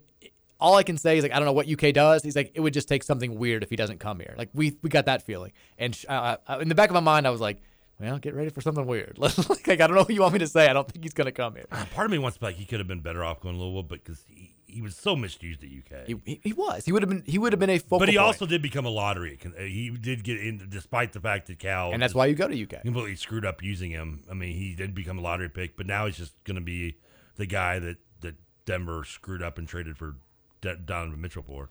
Texas says, uh, I'm, I'm gonna have to go back and listen to Kerosene forget on the Nuggets drafted Donovan Mitchell. That's right. Nick needs to eat a few cornbread hemp, hemp gummies and take a nap. Definitely Team TJ on this one. I'm gonna have to go listen to KRC this morning. Ooh, I'm that's curious now. The text line seems to be like very much on TJ's side with whatever happened. Oh man, I am going to listen to that. Yeah. Text says, uh, TK, go take Commissioner Phillips on a fast food tour the rest of the summer and let us save this conference. Why sounds the save the conference? Text says, does Trevor do a commercial for an HVAC company? It sounds like him. What's HVAC? I don't know. Only HVAC company I care about is Aire Serv. That's right. Uh, we have to. I know we're up against it here. We also have to give one of our other sponsors. You hear the commercial on a lot. I don't know if you saw this news today. Uh, Charlie Wilson, saw this Charlie last- saw this Wilson's last night, yeah. Appliance, formerly Charlie Wilson Dixie Appliance, a mainstay in Louisville media commercials. Uh, passed away. I think he was like 96 though. 96, Lived yeah. a very long, very good life, but very sad. I mean, you hear his commercial all the time. You love the jingles. I've heard the jingles my entire life. I had sad to people see him go. reach out to me. I got text last night saying, "Hey, Charlie Wilson passed. The guy that's on all your com-" like I know the I know it because of the listening to your station here in the commercials." Yeah, Charlie Wilson's appliance. All right, we have to go now because we have the, the show coming in after us today. They we have uh, no Cardinal Insider. So what's going to play here after this? Do you have any idea? Uh, it's gonna go back to it's going to be a. Trevor Classic. TK Fave. Play Roush and Walker fighting for an hour. You know, I'm just gonna sit here and talk. I'm just gonna just get. You know what? Arrogance and grievances behind the six o'clock hour. I got a lot of problem with you people, now you're gonna hear about it. the TK Hour. It's up next. Everybody have a fantastic Wednesday. We'll see you guys TK takedown. right here tomorrow, same time, 3 o'clock, here on 1450 The Big X.